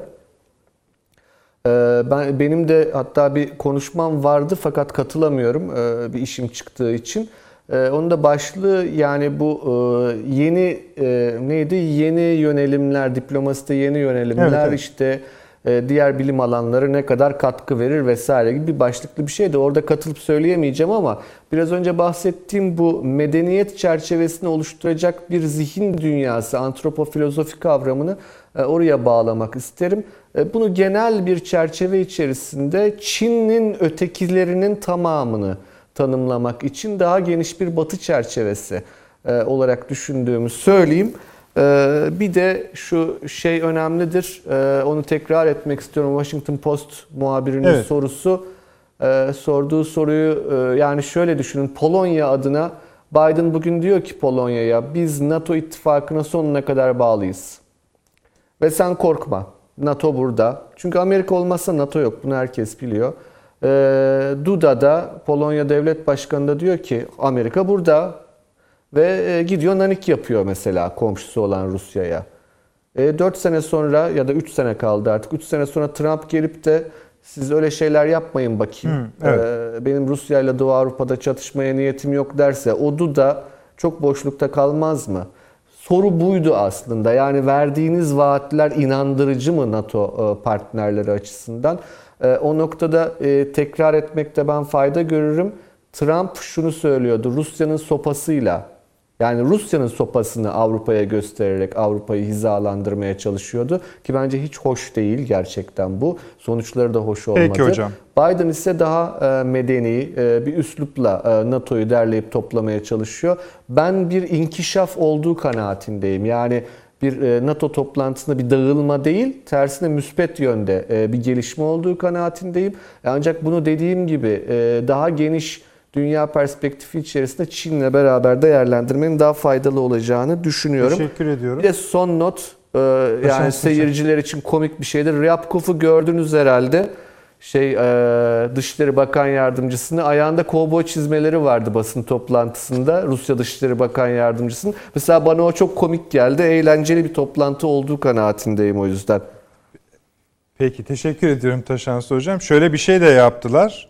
Ee, hatta onun ben bu akşam konuşulması mümkün değil de ABD ve Rus dış politika liderleriyle ulusal güvenlik bürokrasisinin tepe noktasındaki 5 isimle ABD'deki e, mevkidaşlarını kıyaslayan yani Lavrov'la Blinken'ı işte ulusal güvenlik danışmanıyla ulusal bir e, çalışma yapmışlar.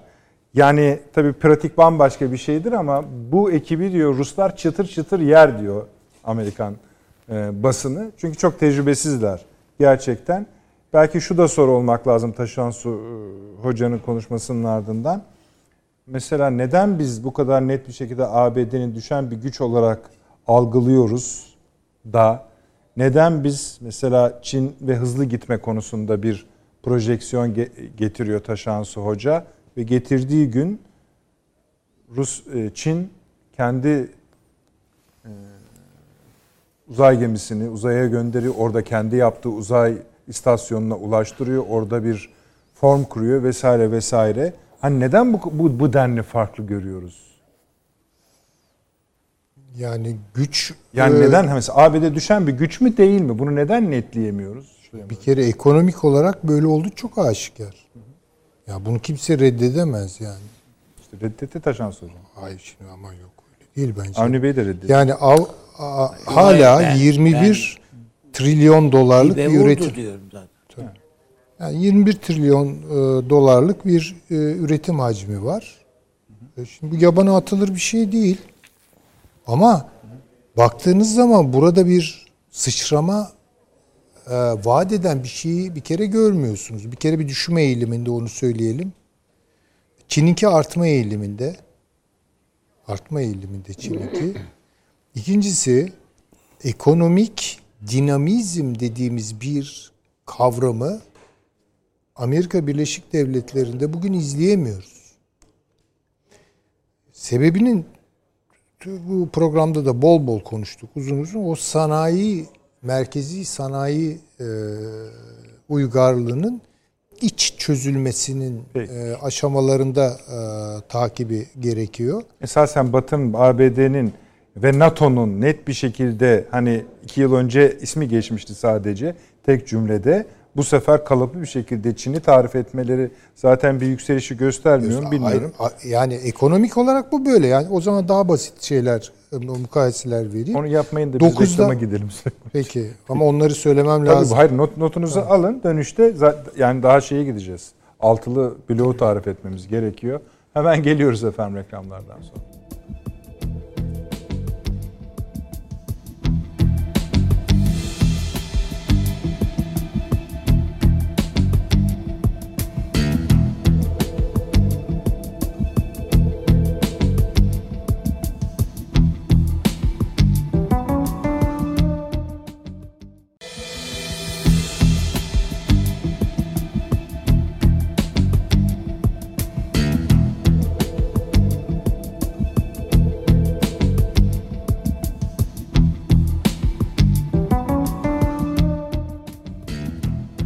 Devam ediyoruz efendim akıl odasına. Süleyman Hocam sözlerini tamamlayacaktı. Bir eki vardı. O ek de şu idi. Şimdi ek şu bir kere bu üretim gücü açısından e, kıyaslamak yani rakamlar aldatıcı. Trendler ve dinamizm, kapasite gibi şeylere bakmak lazım. Bu zombi şirketleriyle, borsa oyunlarıyla e, işte para basmalarla falan böyle ekonomik bir güç olarak ayakta kalamıyorsunuz. Ekonominiz çalışıyor mu ve büyüyor mu? Buna bakmak lazım. Amerika'da bu oranlar yok. Yok. Ee, Amerika bir birim çelik üretiyorsa Çin 9 birim çelik üretiyor.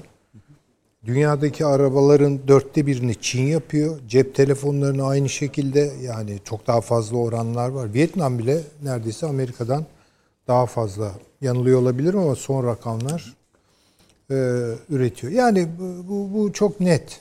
Ama Hegemonik gücü- bir güç var. Ama şimdi şöyle işte hegemonya sadece ekonomik güç değil. Orada Taşansı Hoca muhtemelen tabii haklı kaygılar taşıyor. Ya, askeri bir güç var.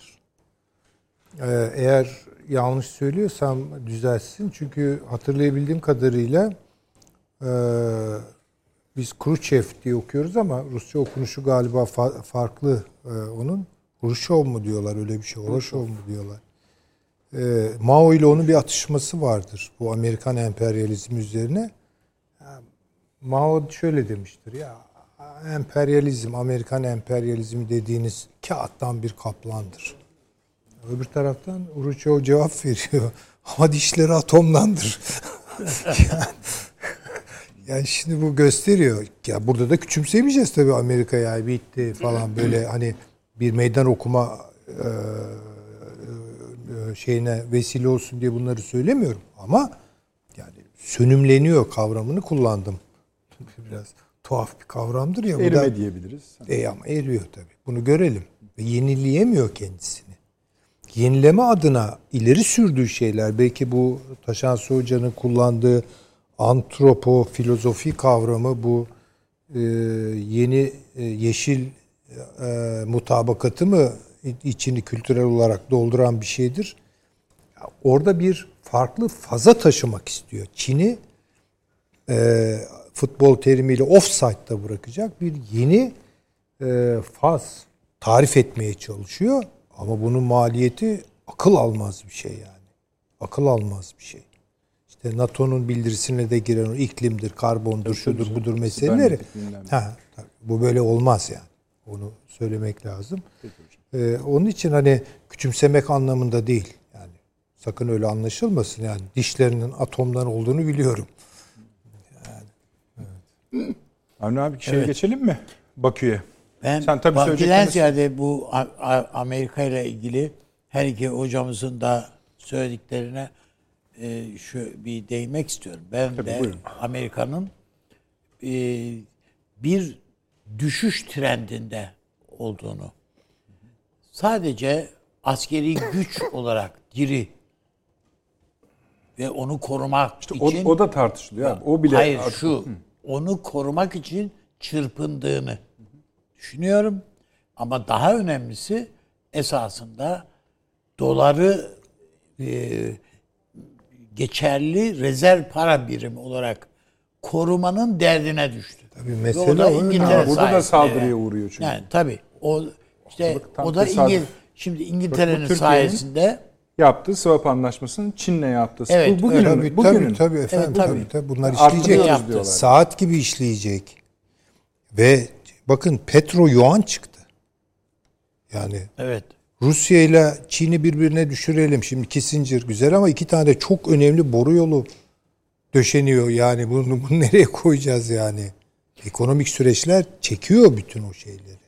Şimdi şöyle bir şey var hocam. Yani dediğiniz doğru. Yani adam bütün parayla bu işi çevirmeye çalışıyor. Çünkü artık üretim gücünü kaybetmiş ve niyeti de yok ayrıyeten. Yani bu bazı şeyler yani e, insan bedeninde olduğu gibi belli bir noktadan sonra tekrar tazelenemiyor. Yani hormon üretimini bir defa vücut kestiği anda gerisi yok. Hücre ölümü mü yaşıyor mu? Esaslı bir sıkıntı var. Hatta. Ama şöyle bir durum da var. Bu Amerika ile Rusya birbirlerinin rekabetine alıştılar yani. Seviyorlar bunu. Yani karşılıklı olarak bu çatışmayı hoşlarına gidiyor yani bu evet yani onunla karşı karşıya gelmek istiyor. Yani bizim e, Ahmet Ayık devamlı bir Rus e, ağır siklet vardı. Onunla güreşirdi habire. Medvedev mi? Medved, Medved, Medvedev. Medvedev. evet. Medvedev'di. Habire onunla güreşmeyi isterdi. Bu da bunun gibi. Yani onunla güreşemeyince güreş yapmış saymıyordu kendini Ahmet Ayık. Tıpkı bunun gibi. Karşısında Çin'i değil Rusya'yı görmek istiyor. Rusya da karşısında Amerika'yı görmek istiyor kardeşim. Onun için Rusya Amerika'nın ort sahneden çekilmesini istemez. Çünkü savaş yapabilme kabiliyeti Rusya'nın Amerika'dan daha fazla. Yani niyeti de fazla. Savaşma şeyi yani hani diyoruz ya milleti müsellah diye Türkiye için söylediğimiz ya da Türk milleti için asker millet falan. E Ruslar da öyle yani. Amerika öyle değil yani. Bu farklı bir şey. Bu o, her zaman için baskın gelebileceğini düşünüyor. Kovboylardan Yani, iyi asker evet. çıkmaz. Ha gibi. Evet tabii dediğiniz gibi. O. Yani Bir şeydir. bakıldığında böyle bir tablo var. O yüzden birlikte ben Taşansı Hoca'nın şu tespitine katılıyorum. Bunlar ikisi birlikte Çin'i dövmeye kalkabilirler. Çünkü alıştıkları tarzda güreşen insanlar değil Çinliler. Tamam bu güreşin bir kötü tarafı var. O Greco-Romen. Beceremiyorsun yani bunu. Bu başka bir şey. Halbuki bu iki ülke Rusya'da, şeyde, Amerika'da kara kucaka alıştılar. Yani kuralsız dövüşe bu yani Meyyerler a- a- buna yani Çin aradan istediğini vuruyor. Yani hiç şey yok, şakası yok o işin. Ve Avrupa'yı da kaybediyor Amerika. Yani sadece şey değil ki yani e, kontrol gücünü o yüzden e, mesela Rusya'nın e, bu sebepten dolayı Rusya'nın o kuzey akımını kabullenmek zorunda kaldı Amerika. Halbuki kırmızı çizgi diyordu. Yani neredeyse kuzey akımı yüzünden savaşarım, savaşırız diyordu. E bize ne diyordu? S-400'leri için savaşırız yani. O noktaya getirdiydi işi. Şimdi diyor ki oturalım bir konuşalım. Çünkü ihtiyacı var. Artık kaybetmek istemiyor kimseyi. Etrafında ki şey onun kendi çocukları var. Ve işte biz de onlardan bir tanesiyiz. Kaybetmek istemiyor. Onun için NATO'yu kaybetmek istemiyor. O platform. Kanada, İngiltere ve e, Türkiye'nin ismini özellikle zikrederek Tabii. bunların savunması kutsaldır dedi. Evet. Ve düşünebiliyor musun yani bir insan hakları filan filan deyince e, zirve sırasında Putin diyor ki bu kongreyi basanların yargılanmasını da ne kadar e, hassas takip ediyor musunuz diyor. Hatta Biden biraz lafı uzatınca da nefes alamıyorum dedi.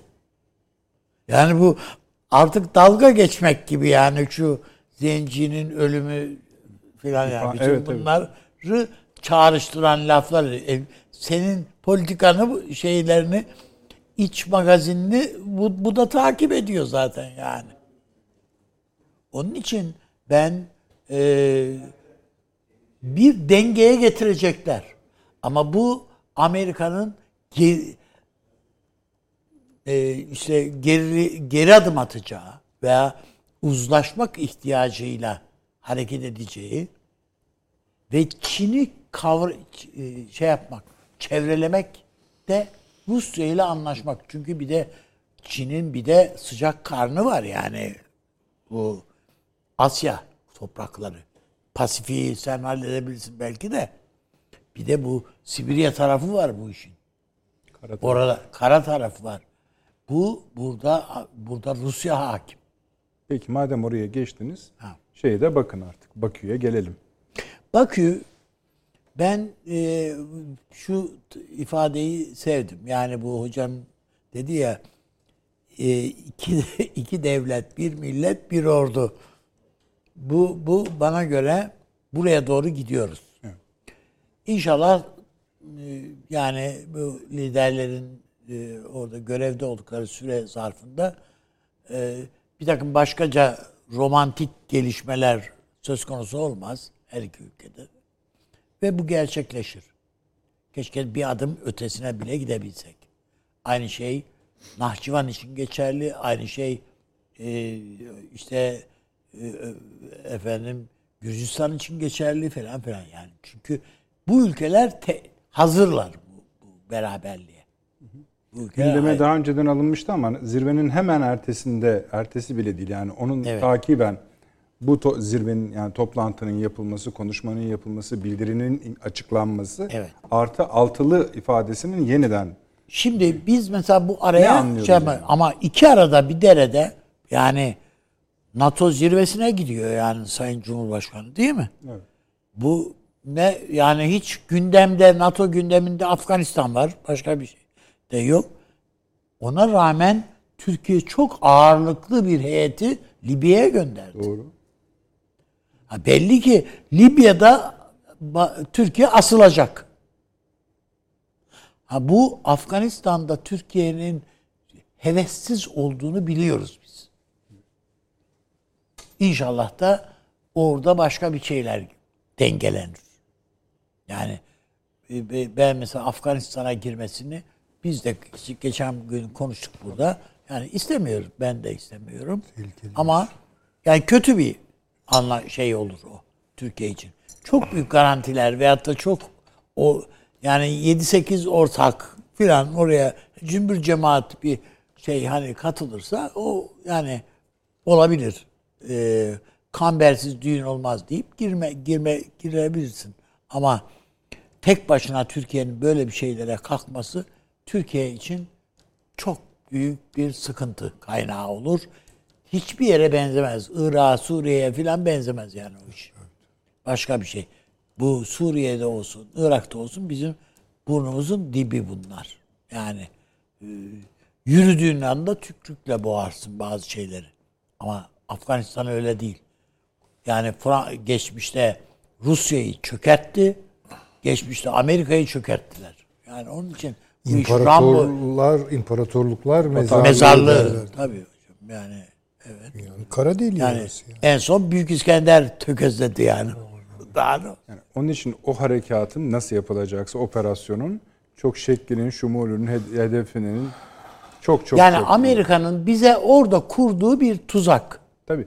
Yani Rusya'yla da Çin'le de biraz hani Ama biz hani bu katsa S-400'ler bilmem Vesaire. şu bu meselesi o yüzüstü hürmetine konuşalım abi demiş olduk. O kadar yani o da Görüntü odur diyorsun. kötü bir şey değil yani bizim adımıza. Ben ama esas önümüzdeki sürecin Türkiye açısından belki de bizim akademisyenlerimiz işte dışları şeylerimiz de dahil ama esas akademisyenlerimiz için açısından önemlidir diye düşünüyorum. Düşünce kuruluşlarımız veyahut üniversitelerimiz, düşünce kuruluşumuz yok da üniversitelerimiz açısından önemli. Bu Amerika, bu gelecek, yani bir gelecek tasavvuru Türkiye'nin Şans Hoca daha açılışta vasatlıktan bahsediyor. Siz ne diyorsunuz? Hayır, hoca onu de söylerken o sözlerinin sonunda söyledi. Bu Amerika ile Rusya Çin konusunda anlaşabilirler dedi. Yani. Benim dediğim hani bunlar nasıl üretilecek diye soruyorum. Ha tamam işte ben diyorum bu öyle tabii canım Türkiye'de de evet bu bunu tarz, konuşabilecek, tartışabilecek insanlar da yok değil yani. Gayet evet. canım. Olur mu? Evet, tamam, Lafımız zaten onlara Tamam. değil yani. Yani siyasete zemin hazırlayabilecek O veya- insanlar bizim nereye dediğimizi biliyorlar efendim. Siz zahmet buyurmayın. Evet işte yani bu o, olabilir. Ama mutlaka ve mutlaka bir gelecek planlamasını yapacak. Hem Irak he, bak Suriye'yi mesela e, herhalde konuşacağız. Yani Tamam. çünkü artık Peki. oyunun oyun bitti orada. Peki. Ama bunu Rusya ile konuşmak var. Bunu Amerika ile konuşmak var.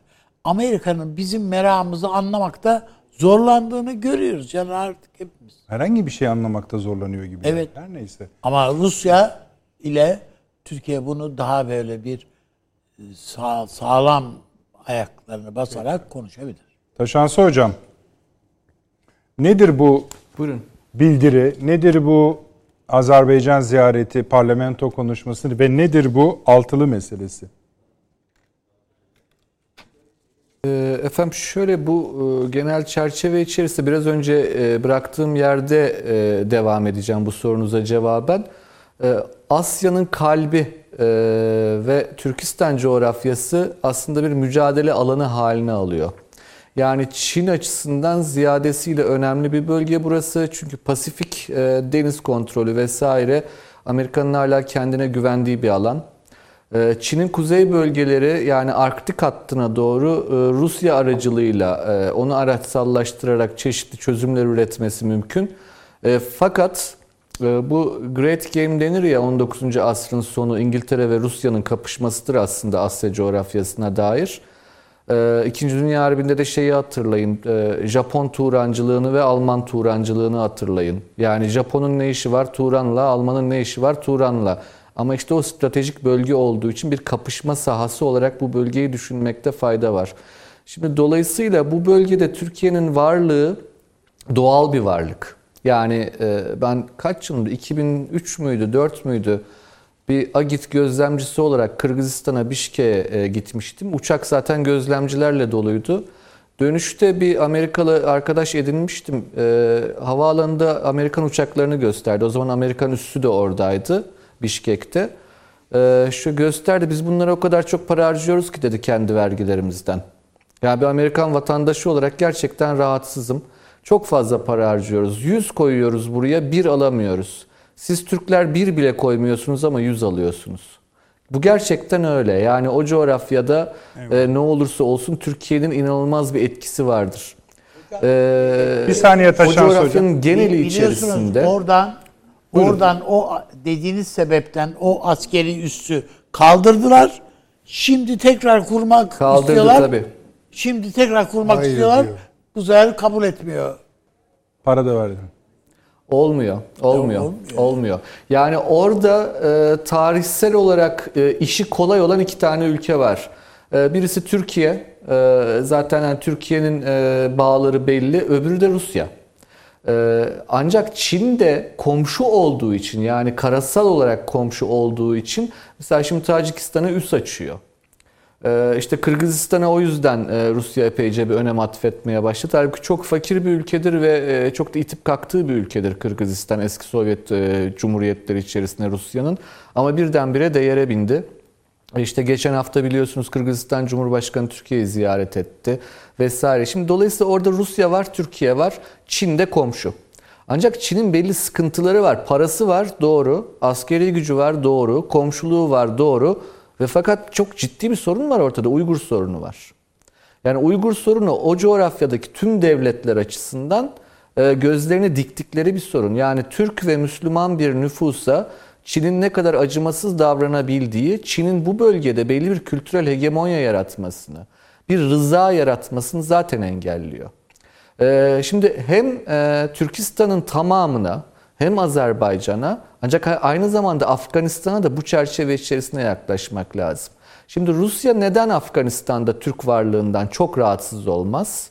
Ee, Çok açık bir şey e, Çin'e karşı orada Çin ve İran'ın bir blok oluşturduğu belli. Yani İran zaten e, dört gözle bekliyor Afganistan'dan Amerikan askerleri, NATO askerleri çekilsin diye.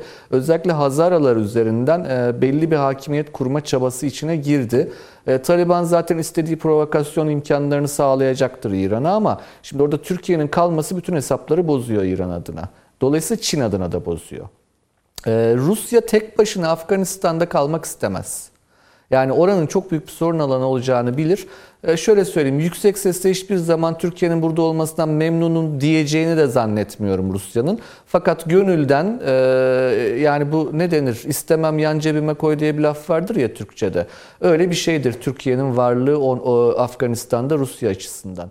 Ancak burada İran'ın ve Çin'in istikrarsızlaştırıcı faaliyetlerinin e, ciddi potansiyeli olduğunu göz ardı etmememiz gerekir.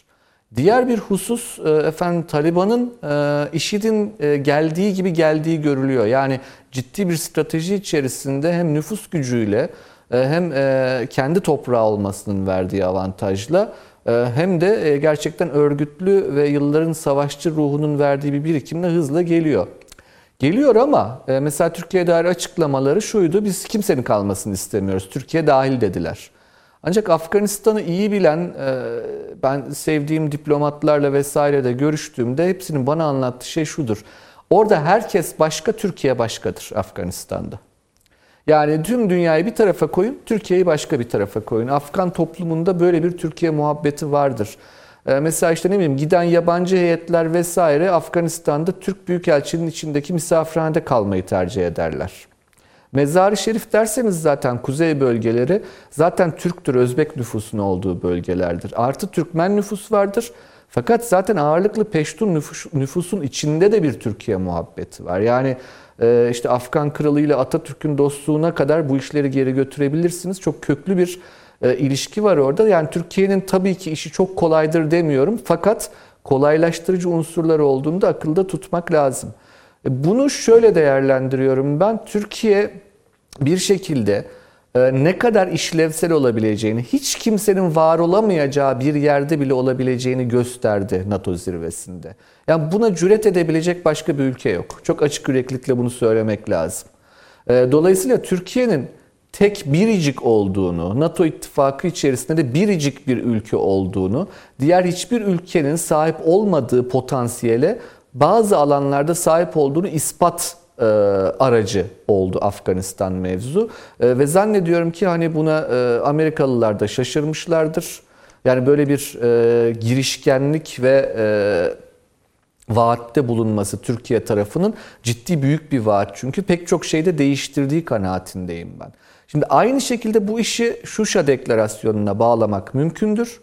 Afganistan dediğimiz şey işte bu orta kuşak denilen benim Turan hattı ya Türkistan hattı dediğim bir lojistik hat aslında. Ve Afganistan oranın düğümü. Gerçekten düğümü. Yani Gordion'un düğümü denir e, ve fakat İskender biliyorsunuz işte Gordion'un düğümünü kesti attı bıçağıyla. E, Gordion'un düğümü ama asıl düğümle sonra karşılaştı Afganistan'da. Ve Afganistan Asya'nın düğümü. E, ancak Asya bizden uzak bir şey değil. E, geçen yıl e, Asya yeniden açılımını ilan etti Türkiye Cumhuriyeti Devleti resmi olarak büyük bir toplantıyla. Bütün bunlar tesadüf olmasa gerek diye düşünüyorum.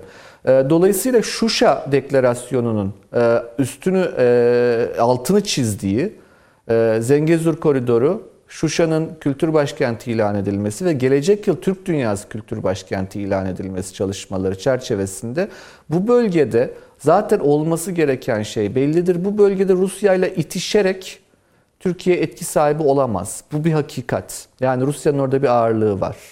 Ee, İlla ki e, belli atışmalar, sürtüşmeler olacaktır. Yani Rusya'da kapıları ya da kollarını açıp beklemiyor. Bu da açık. Ancak belli bir şekilde bu bir zerafet gerektiriyor. Yani e, zarifçe Türkiye'nin varlığını ilerletmesi gerekiyor ve zannediyorum Türkiye o e, yoldadır diye düşünüyorum Asya politikasında.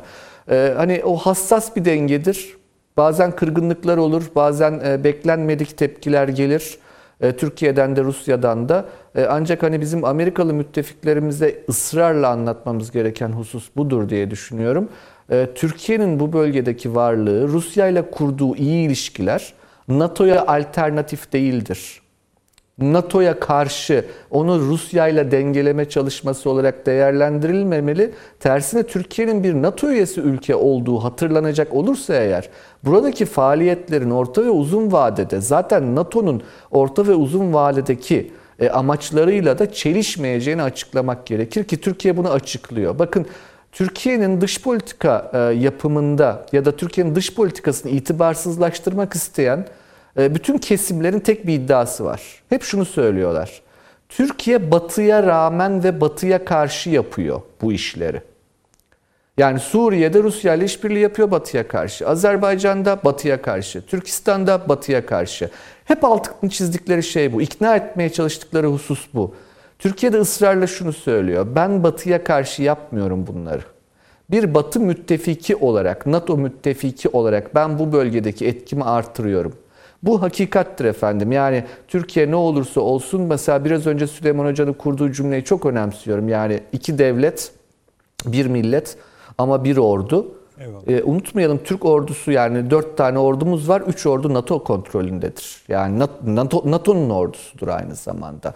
E, Sayın Cumhurbaşkanı'nın NATO toplantısında söylediği cümleyi ne olur akıllarınızdan çıkarmayın. Türkiye göğüs göğüse IŞİD'le savaşan tek ülkedir. Ve biz dedi Türk sınırlarını korumadık sadece. Türk sınırları NATO'nun sınırlarıdır.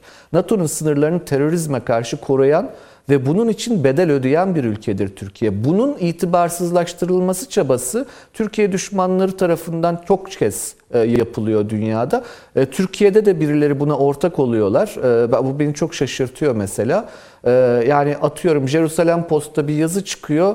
Ee, bir bakıyorsunuz karşılığında ardından aynı cümleler bu sefer hiç beklemediğiniz kesimlerden Türkiye'den geliyor. Yani e, e, bu bunlara dikkat etmekte fayda var. Ancak o bölgenin yani Orta Asya, Türkistan bölgesinin ve Kafkasya'nın ama özellikle Afganistan'ın önümüzdeki yakın dönemde Türkiye'nin ağırlıklı gündemi olacağını e, hesap etmemiz gerekir diye düşünüyorum. O biraz önce çizdiğim genel dünya resmi içerisinde yani Amerika ve Rusya'nın bir şekilde Çin'e karşı yakınlaşmak zorunda oldukları, anlaşmak değil, kucak kucağa oturmak değil, sarılmak değil fakat yan yana gelmek zorunda oldukları yeni dünyada e, o bölge ciddi kritik bir önemdedir. Türkiye'de en kritik olan bölgede etkisini göstermektedir.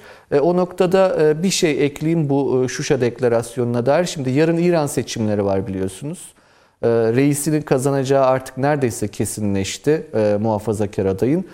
E, ancak pazar günü de İran'da, e, Ermenistan'da seçimler var. Şimdi bu altılı teklif, üçlü teklif Kafkasya'ya dair konularında e, ben açık yüreklilikle söylemek isterim ki İran'da seçimler olmadan ve Ermenistan seçimleri netleşmeden bu altılı teklif zaten e, gündeme gelebilecek bir şey değil. Ancak Yarın ne işte. olursa olsun orada bir de Gürcistan'ın olduğunu e tabi yarın ama pazar günü de Ermenistan seçimleri var ve çok çok önemli. Ermenistan bir yol ayrımında ya medeni dünyaya eklemlenecek. Bunun bir tane yolu var. Kendisinin Türkiye ile kurduğu ilişkileri medenileştirmesi. Bakın Peki Türkiye hocam. elini uzatıyor. Sayın Cumhurbaşkanı'nın Azerbaycan Meclisi'nde yaptığı konuşmayı da e, bu çerçevede değerlendirin. Peki Türkiye hocam. elini uzatıyor. E, Ermenistan ya medenileşecek ya içine kapanacak. E, Ancak Gürcistan'ın da oradaki varlığını unutmamak gerekiyor. Yani onu da itip kalkmamak e, önemli bir denge olacaktır Gürcistan diye ama o konuşmaya Kafkasya'ya dahil. dair. Taşansı hocam o altılıya dahil. Öyle değil mi? E, dahil dahil de şimdi biz e, eğer şöyle bir cümle kurarsak e, Zengezur koridoru bizi Türkistan'a doğrudan bağlayacak. E, yani Gürcistan'ı yok sayıyoruz. Zaten var. Halka yani kopuyor. Gürcistan üzerinden Azerbaycan'a bağlanan bir hat var. E, yani dolayısıyla Gürcistan'ı e, kuzeyde kalan Rusya'nın hakimiyet alanına terk edilmiş bir ülke izlenimi yaratmamak önemlidir. Onun oradaki varlığı bizim Rusya ile ilişkilerimizde bir denge unsurdur. Bizim elimizde önemli Peki bir hocam. maniveladır. Onu kaybetmemek lazım. Peki teşekkür ediyorum. Yalnız şeye şaşırmayın. Türkiye her, Türkiye'de her zaman muhipler, müstevliler mümbittir. Onun için şurada yazı çıktı. Aynısı bugün Türkiye'de çıktı. Bu öykü biliyorsunuz bu yüzyılda çok yaşanmış bir öyküdür. Mümbittir. Bir de şeyi söyleyeyim hani Türkiye batıya karşı bunları yapıyor lafı da bizden çıkmış bir laf değildi. Hatırlayın kaç yıl önce eksen kayması lafı başlamıştı. O da bize ait bir laf değildi. İşte ama böyle gidiyor. Süleyman Hocam, eee Taşansı Hocam Şuşa Afganistan'ı birbirine bağladı. Yani şu e, ihtimal eğer doğruysa NATO toplantısının perde arkasında ve hemen akabinde Rus e, Putin Biden görüşmelerinde. Aa, nihayet hepsinden çok önemli olarak Amerika Birleşik Devletleri ile Taliban arasındaki müzakerelerde çok sağlam bir biçimde aa, bu zapta geçmişse yani Nedir o? kavga istemiyoruz. Afganistan'da asgari bir işte istikrar olsun. Bu havalanında açık kalsın. Aksi takdirde çünkü Afganistan'a ulaşamıyorsunuz. Yani tek tek yer. Tabii tabii. Çıkış Öyle için de öyle. Karayollarıyla falan yok öyle bir şey. Ee, işte o istikrar ortamında işte diyelim ki istenmeyen bir takım saldırılar olursa da Türkiye işte öncülüğünde o alan korunsun. Böyle bir senaryo varsa müthiş. Yani ben buna bir şey diyemem. Ama Afganistan'da böyle bir takım aa, sabitler üzerinden verilmiş sözler üzerinden Hayatın gerçekleri kotarmak- çalışır mı diyorsunuz? çünkü bakınız burası bizim Atatürk Havalimanı veya Esenboğa Havalimanı gibi bir havalimanı değil. Bu askeri bir havalimanı. Yani orada askeri olarak siz NATO'nun varlığını temsil ediyorsunuz. Hocam bizim Diyarbakır üssümüz gibi bir yer yani. Düşün. Bu çok çok başka bir şey. Yani bugün için belki evet demiş olabilir. Tutalım en iyi ihtimal. Ee, Taliban buna. Ee, ama yarın ne diyeceği konusunda ya şimdi Hocam Allah Taliban'ın korusun. da oradaki sıkıntısı şu. Taliban düzenli bir ordu değil. Düzenli bir böyle homojen bir birliktelik yok. Orada da Tabii, böyle tabii. ipini koparmış gruplar var yani Gruplar hala. var yani. Denetleyemediği gruplar var. Tabii. Ya şimdi dolayısıyla orada Allah korusun aklıma bile getirmek istemiyorum ama kanlı bir katliam e, nasıl hesabını vereceğiz bunu? Bu nasıl bir NATO? Ya bu ben Afganistan'daki hiçbir şeye güvenemem. Bakın yani bu Evet. Zemin. yani bu işte Afganlar bizi seviyor falan yok öyle şeyler yok. Ben söyleyeyim e, evet özellikle Taliban dışı unsurlar kuzeydeki işte o mezarı şerif oradaki işte Raşit dostum başka ittifaklar filan bir Türkiye sempatileri tabii ki var. Taliban'ın bir Türkiye sempatisi olduğunu hiç düşünmüyorum. Bu adamlar rahatlıkla Müslüman kanı döken adamlar bunlar. Bunlar. Bir de başka büyük tehlikeye dikkat çekeyim o zaman. Madem konuşuyoruz. Afganistan ekonomisi uyuşturucu demektir. Şimdi duralım oralarda biraz yani bakın bunlar çok riskli alanlar. Yani sadece Afganistan coğrafyasıyla savaşmayacaksınız. Sadece Afganistan'daki kimin eli kimin cebinde belli olmayan bir takım ittifaklar falan bunlarla değilsiniz. Aynı zamanda orada bir toksik dünya var yani. Toksik ve Hocam kriminal bir ona- dünya ama var. Yani ona müdahale ettiğiniz anda eliniz yanıyor. Valla bugün mesela Kolombiya'da bir havaalanı işletmek yani ki Kolombiya çok daha herhalde eli yüzü düzgün bir yerdir. Yani yani mesela diyelim ki ben bir Türk olarak gitsem Kolombiya'da bir havalimanı iş, işletmesini alsam bu askeri de olmasın yani. Şu olayı da geçtik. Hadi sivil falan acayip işler döner oralarda. Yani e, bence Türkiye bunu eğer şöyle yaptıysa iyi yaptı. Yani bu Afganistan meselesinin altından nasıl kalkacağız? Ya tamam ben ben halledeyim işte Macarlarla beraber, Pakilerle beraber bir şeyler yaparız biz orada. Aa yap yap. İşte bu Pakistan Talibanı filan da işin içine girerse Valla efendim ben ya oralarda e, basılacak kuru tahta bulmakta çok yaş tahtalar var orada. Yani onun için ürkerim açık söyleyeyim. Açık söyleyeyim. Bir tabii tarifini bir görsek mi? Yani hani bu tarif nedir? Yani oradaki misyon nedir? Ya esasında şöyle bir şey var ya Türkiye girmek istemiyor zaten. İşte biraz bence suları yokuşa Yani- akıttıysak iyi. Yani bu Amerika Macaristan'ı ikna edebilir misin? e, işte edecek mi acaba? Yani ne bileyim bir sürü şey var. Bence bu bunu Türkiye bir anlamda hani basketbolda Ya Macaristan- eskiv yapmak vardır. Şaşırtırsınız yani. Eğer buysa eskiv bir diplomatik eskiv ise bence çok iyi oturmuş.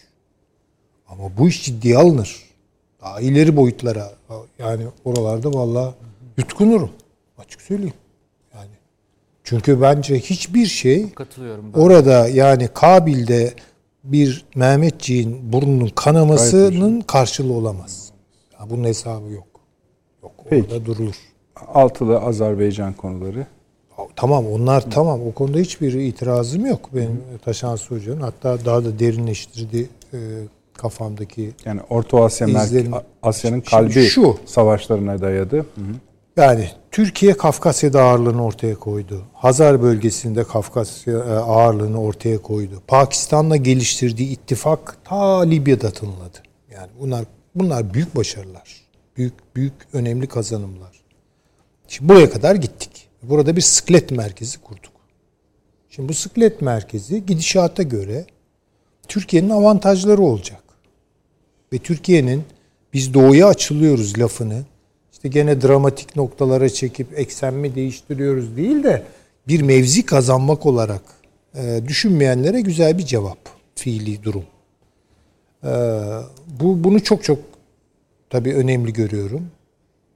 Daha işçilik gerektirir. Daha çok torna çalışacak bu işlerde.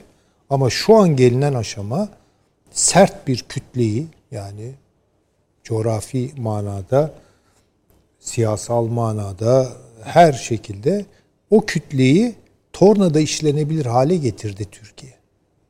Yani bu Türk diplomasisinin başarısıdır. Ha bundan sonraki adımlar tabii ki onları takip edeceğiz. Şimdi Rusya ile Türkiye arasındaki ilişkileri de bundan sonra o belirleyecek. Türkiye ile İran arasındaki ilişkileri de o belirleyecek. Çok önemli kalemlerden bir tanesi. İzleyeceğiz. Yani Peki. bunları göreceğiz e, şey itibariyle. Ben şöyle görüyorum. Bir, Doğu Avrupa ki hiç istemiyorlar bu NATO'nun yeniden her şeyi alarm seviyesine çıkarıp Rusya'yı başlarına musallat etmesini istemiyorlar. Ee, onlarla bir ilişki kurdu Türkiye. Bükreş dokuzlusuyla Evet. bir yakınlık kurdu. Ukrayna'ya bir tabi yakınlığı var. Kafkasya'daki bu açılım var. Hazar bölgesindeki açılımları bunu izleyecektir. Türkmenistan girecektir. Libya var. bu Şimdi bir anda de olmaz. Afganistan Yani, yani işte hemen yani, Afganistan'a evet. taşıyıp bence orada Afganistan'dan konuşmayalım. dolayı mesela bugün e, Almanya Türkiye'ye minnettarız diye Hah, açıklama şimdi yaptı yani. Bir Avrupa rüzgarı da aldı dediğiniz çok doğru. bir Avrupa rüzgarı da aldı Türkiye. Doğru. Onu da Ama- yani önemli. Eş derecede bir başka şey bu Taşan Hoca belki onu açar bize. Ben de doğrusu merak ediyorum. Ee, İngiltere rüzgarı da aldı. Yani çünkü şimdi bakıyorum ben izliyorum. İngiltere Bükreş dokuzlusu üzerinde duruyor şu aralar. Çok buna oynuyor. Hazara çok oynuyor. Öyle mi? Yani orada varlığını hissediyoruz. E Doğu Avrupa'daki işte o Fransa'nın maceracı bütün şeylerini boşa çıkarttı. Yani şimdi ne yaptı Fransa? Geri adım attı. Hatta Libya'da dedi NATO gel beraber zirvesinde de çok. gayet iyiydi. Cumhurbaşkanımızla görüşmesi. Tabii tabii canım iyidir yani. Almanya görüşmesi de öyleydi. Evet öyle. Dikkat ama Almanya ile İngiltere'nin çıkarları çelişir. Yani onu biliyoruz. Ama Türkiye ikisinin en azından çelişmediği noktalarda ki burada bence Ben Akdeniz- Almanya Genelkurmay, Almanya Savunma Bakanı ziyaretini Tabii. Evet işte o Hemen zaten üzerine minnettarız geliyor. dedi diyen o zaten Türkiye'ye. bakın bunları çok fazla NATO ile açıklayamıyoruz. Hep Bunları Batı ile bile açıklıyor muyuz o bile yani, Yani- bir tarafıyla ama Yani coğrafi olarak evet ama burada inisiyatif o- var yani. Bu Avrupa Birliği tam üyelik meselesini çözmeliyiz artık. lafı. Değişi filan hepsi o şeyi ondan. E, bütün bunlar olurken bakıyorsun ki mesela Prens Salman'la ilgili bir tablo çıktı ortaya. Yani bu e, Kaşıkçı'yı öldürecek adamların Türkiye'ye gelmeden önce Mısır'a gidip çok ölümcül bir uyuşturucuyu alıp havaalanında teslim alıp öyle buraya geldikleri. Ve bunun emrini de Prens Salman'ın verdiği çıktı.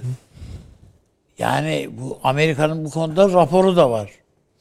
Yani istihbarat bilgisi de Ama var. icraatı yok. Ha icraat yok işte.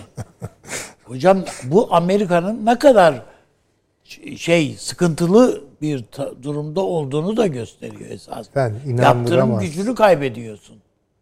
Yani bunun bunun Son meşruiyetini haritanın son parçasını bağlayalım. e, kuramaz. Böyle ileri insanlık, insan e, hakları, demokrasi, hukuk falan Evet. tamam tamam. O zaman gel kardeşim şu kırmızı halı sermeyi anlat bana bakayım şu Ha, tabii. diktatöre.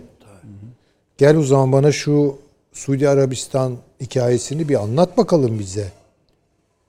Bir, burada hocam te- şey yapan e, tabloda yani Türkiye'nin şu konuştuğumuz gündemi veyahut da süreçler bütün bunlar var ama Türkiye gündemin bilmiyorum yani şu anda mesela televizyonlar neyi, neyi tartışıyorlar. HDP. Ama yani Türkiye'nin iç gündemine veya Türk basınının gündemine baktığınız vakit e, yani gayet şey sıradan veyahut da magazin meselelerin tartışıldığını veya öne çıkarıldığını görüyoruz. Yani hükümeti desteklediğini düşünülen basında da böyle bu. Evet evet. Yani Acaba şöyle bir şey var mı? Bunu biraz da hayra yoralım mı? Çünkü Allah'a çok, çok şükür anlamıyorlar Ha, diye. bu adamlar bir de dünya Bunu hiç konuşmaya kalkar çok daha kötü oluruz. Yani onun için onlar işte böyle konuşsunlar. Ne diyelim. Peki. Şu İran abi. Yani o haritayı tamamlayan şey ne hani seçimler var yarın. Taşan Hoca biraz bahsetti. İşte Amerika'nın durumu, Afganistan'dan giden yol üzeri vesaire Türkiye nasıl bakıyor? Ermenistan seçimlerini İran seçimlerinden daha fazla önemsiyorum. Çünkü parçayı tamamlayacak. Çünkü evet puzzle'ı tamamlayacak. İnşallah yani Paşinyan Ermenistan kazanır. kendisi için kendisi için doğru kararı verir. Yani bu Kafkasya açısından Evet. kendisi için doğru karar. Yani ya da e, efendim işte o e, şey e, Fransa Fransa'daki Ermeni e, lobisi, Amerika'daki Ermeni lobisinin istekleri galip gelir bun, orada. Onun için ben Paşinyan inşallah o yenilgiden ders almıştır. Çünkü o galibiyet kutlaması sırasında Sayın Cumhurbaşkanı'nın yaptığı konuşmayı hatırlıyoruz. Orada ilk defa bir e, barış şeyi uzattı. Tabii tabii tam Eli zam- çünkü eli o zaman yani. Evet yani tam e, Yeridir. şeyde Tamam aklınıza gelen atasözünü biliyorum. Onu kullanmayın. Evet. işte. Yani onun için e, ben e, Ermenistan seçimleri en de sonrasında şimdi eğer Ermenistan doğru kararı verirse Kafkaslar'da çok ciddi bir kilit çözülür. Orta Asya bile bütün denklemi değişecektir. Ve kendisi için de yani refah yolu açılır Ermenistan için de. Açık yani bura- Peki burası. Bizim için de yollar uzadı ya. Ermenistan yüzünden yollar uzattık. Peki. Taşansı Hocam bir İran'dan bahsetmiştiniz. Yani öyle gözüküyor dediniz sonuçlar. Diyelim ki sizin gördüğünüz gibi Evet. oldu. Buradan bize ne çıkar? Bu haritaya ne çıkar? Yani çok bir değişiklik olacağı kanaatinde değilim. Ben İran'daki seçimlerin bir etki yapacağı kanaatinde değilim. Süreç aynen devam edecektir uluslararası politikada. Yani uluslararası, e, uluslararası siyasetlerinde. E, ancak Ermenistan seçimleri gerçekten İran'dan daha önemli. Yani orada Paşinyan'ın kazanması yepyeni bir Ermenistan'ın doğmasına izin verebilir. E, aksi takdirde yine içine kapanmış vesaire. Ancak şunu mutlaka söylemek gerekiyor. Türk diplomasisinin 50 yılı aşkın zamandır uğraştığı e, Amerikan başkanının soykırım dememe mücadelesi e, biliyorsunuz bu yıl sonlandı. E, Kötü bir şekilde sonlandı. Amerika'nın ne kadar aslında sakar olduğunu, kendi po- politik çıkarların aleyhine ne işler yapabileceğinin de en güzel örneğidir bu. Yani çünkü Türkiye-Ermenistan normalleşmesini de riske atan saçma sapan bir hareketti Biden'ın yaptığı ve tırnak içinde idealist e, kimliğini ispat etmek için. Orada bir de son söz müsaadenizle şunu söyleyeyim. E, Selman'ın adı geçti. E, Biden gelmeden önce efendim Suudi Arabistan'la, Mısır'la, İsrail'le, Türkiye'yle, Macaristan'la ve Rusya'yla 6 tane ülkeyle açıktan derdi vardı. Suudi Arabistan'la barıştı. Mısır'la barıştı. Macaristan'la konuşmuyor. Türkiye ile barıştı. Rusya ile barışmaya çalışıyor. Bir tane yer. Tek 6'da 1 kazandı İsrail. İsrail politikasında seçimler ve koalisyon hükümetlerinin e, istikrarsızlığı Biden politikasını bir şekilde İsrail'e yansıttı. Ama 6'da 1, 6'da 5 kaybetmiş halde. E, Ancak Biden'ın iktidara gelirken söylediği dünyada estireceği değerler e, üzerine yükselen siyasetin ciddi şekilde rüzgarının kırıldığını fakat e, bunun tamamen sona ermediğini, e, bunun yine alttan alta devam edecek e, bir dip akıntı olarak e, önemli olduğunu ancak Amerika'nın e, hakikatlere, real, realiteye, ideallerden daha fazla teslim olmak zorunda kaldığı bir dönemi yaşıyoruz. Bu son e, 14, 15 ve ayın 16'sındaki toplantılar aslında bu şekilde de özetlenebilir diye e, düşünüyorum. Bunu da söylemiş olayım müsaadenizle. Taşansı Hocam bu altılı vurgusunu yaparken Sayın Cumhurbaşkanı e, Rusya'ya da atıfta bulundu. Evet. Ve güçlü bir atıfta bulundu. Tabii. Yani o da bunu destekliyor. Destek. Bugün zaten telefon konuşması da ondan dolayı. Evet. Siz nasıl görüyorsunuz? Efendim yani şöyle e, ya ben çok önemsiyorum sadece kaygılarım olduğunu söyleyeyim. Rusya sert siyaset, sert diplomasi yürütme konusunda çok başarılı bir ülkedir. Ben e, çok açıklıkla söyleyeyim size Biden çok başarılıydı basın toplantısında.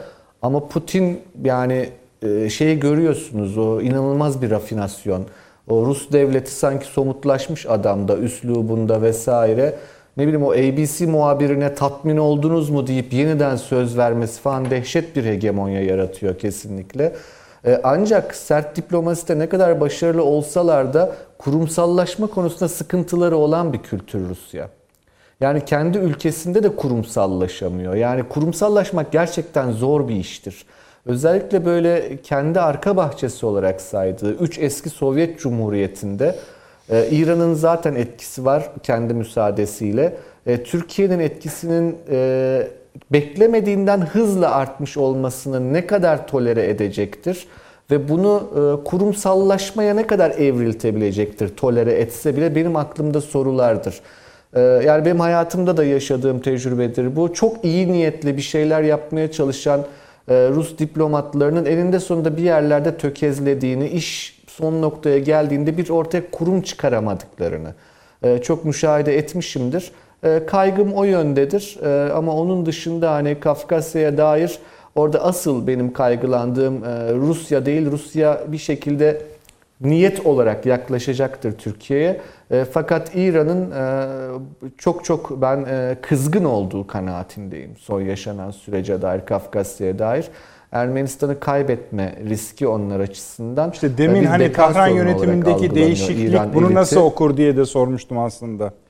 Siz değişiklik yok E, o, diyorsanız o bir tamam. süreklilik, o süreklilik Nedret Bey hiçbir şekilde değişmez çünkü o hani e, bakın bu e, son bir anekdot aktarayım. Geçen Buyurun. hafta bu reisi işte seçilecek olan kişi televizyonda dedi ki e, Azeriler de bana oy verecek dedi. Karşısındaki de Azerbaycan Türkiye aday e, Evet. şeylerin reformistlerin adayı. O da dedi ki ona Azeri denmez Türk denir. Şimdi e, yani o bir akıl dünyası anlatabiliyor muyum? Yani e, şimdi ülke e, 80 milyon 30 milyon Türk var orada e, ve Azerbaycan'ın Ermenistan tarafından dengelenmediği nokta kendisi Güney Azerbaycan için tehdit olarak algılıyor.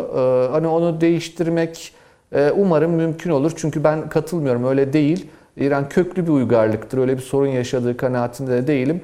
E, umarım daha özgüvenli olurlar. Ee, Umarım hani Peki. kendi Türkleriyle de kuzeydeki Türklerle de daha iyi bir hukuk yaratırlar. Ee, Bölge açısından önemli bir e, kazanım olur. Çok teşekkür ederim. Süleyman Hocam İran için bir şey söyleyecek misiniz? Yok yok katılıyorum. Şöyle yani bu akşam e, bu kadar konu konuştuk. Yani cayır cayır bir şey bu. Ve hepsinin geldik. Tabii Türkiye tarafından baktığımız için değil bu. Konular geldi geldi Ankara'ya çıktı. Hepsi. Ve çok geniş bir coğrafya çiziyoruz. Yani sadece işte Türkiye Libya'da varlığı var, şurada varlığı var, burada varlığı var. Öyle değil. Bahsettiğimiz konular Türkiye'nin üzerine üzerine geliyor. Pozitif anlamda söylüyorum. Ee, inşallah bu yeni dönem Türk dış politikası ulusal güvenliği açısından bambaşka şeylerin kapısını açacak gibi. İşte Sayın Cumhurbaşkanı'nın Avrupa Birliği'nin tam üyeliği meselesini çözelim arkadaş artık demesi bile hani bu son 30 yıllık 40 yıllık Avrupa Birliği öyküsünün dışında bir şey. Şimdi çözseniz iyi olur'a gelen bir cümle bu. İnşallah o da oraya İnşallah. oturur. Ee, Harun abi çok teşekkür ediyorum. Biz de teşekkür Sağ olunuz. ediyoruz. Sağ Eksik ol. kalanları muhakkak tamamlarız inşallah Süleyman Hocam. Sağ olunuz, var olunuz. Taşans Hocam çok çok teşekkür ediyoruz tekrar. Sağ olun. Ankara'ya çok çok selamlar. Ben teşekkür İyi ederim. geceler. Efendim sizlere de çok teşekkür ediyoruz. Bizi desteklediniz hep. Ee, 01.30'dur diye tahmin ediyorum. Evet teşekkür ederim arkadaşlar. 01.30'da tekrarımız var. YouTube'dan da yarın izleyebilirsiniz efendim. İyi geceler diliyoruz.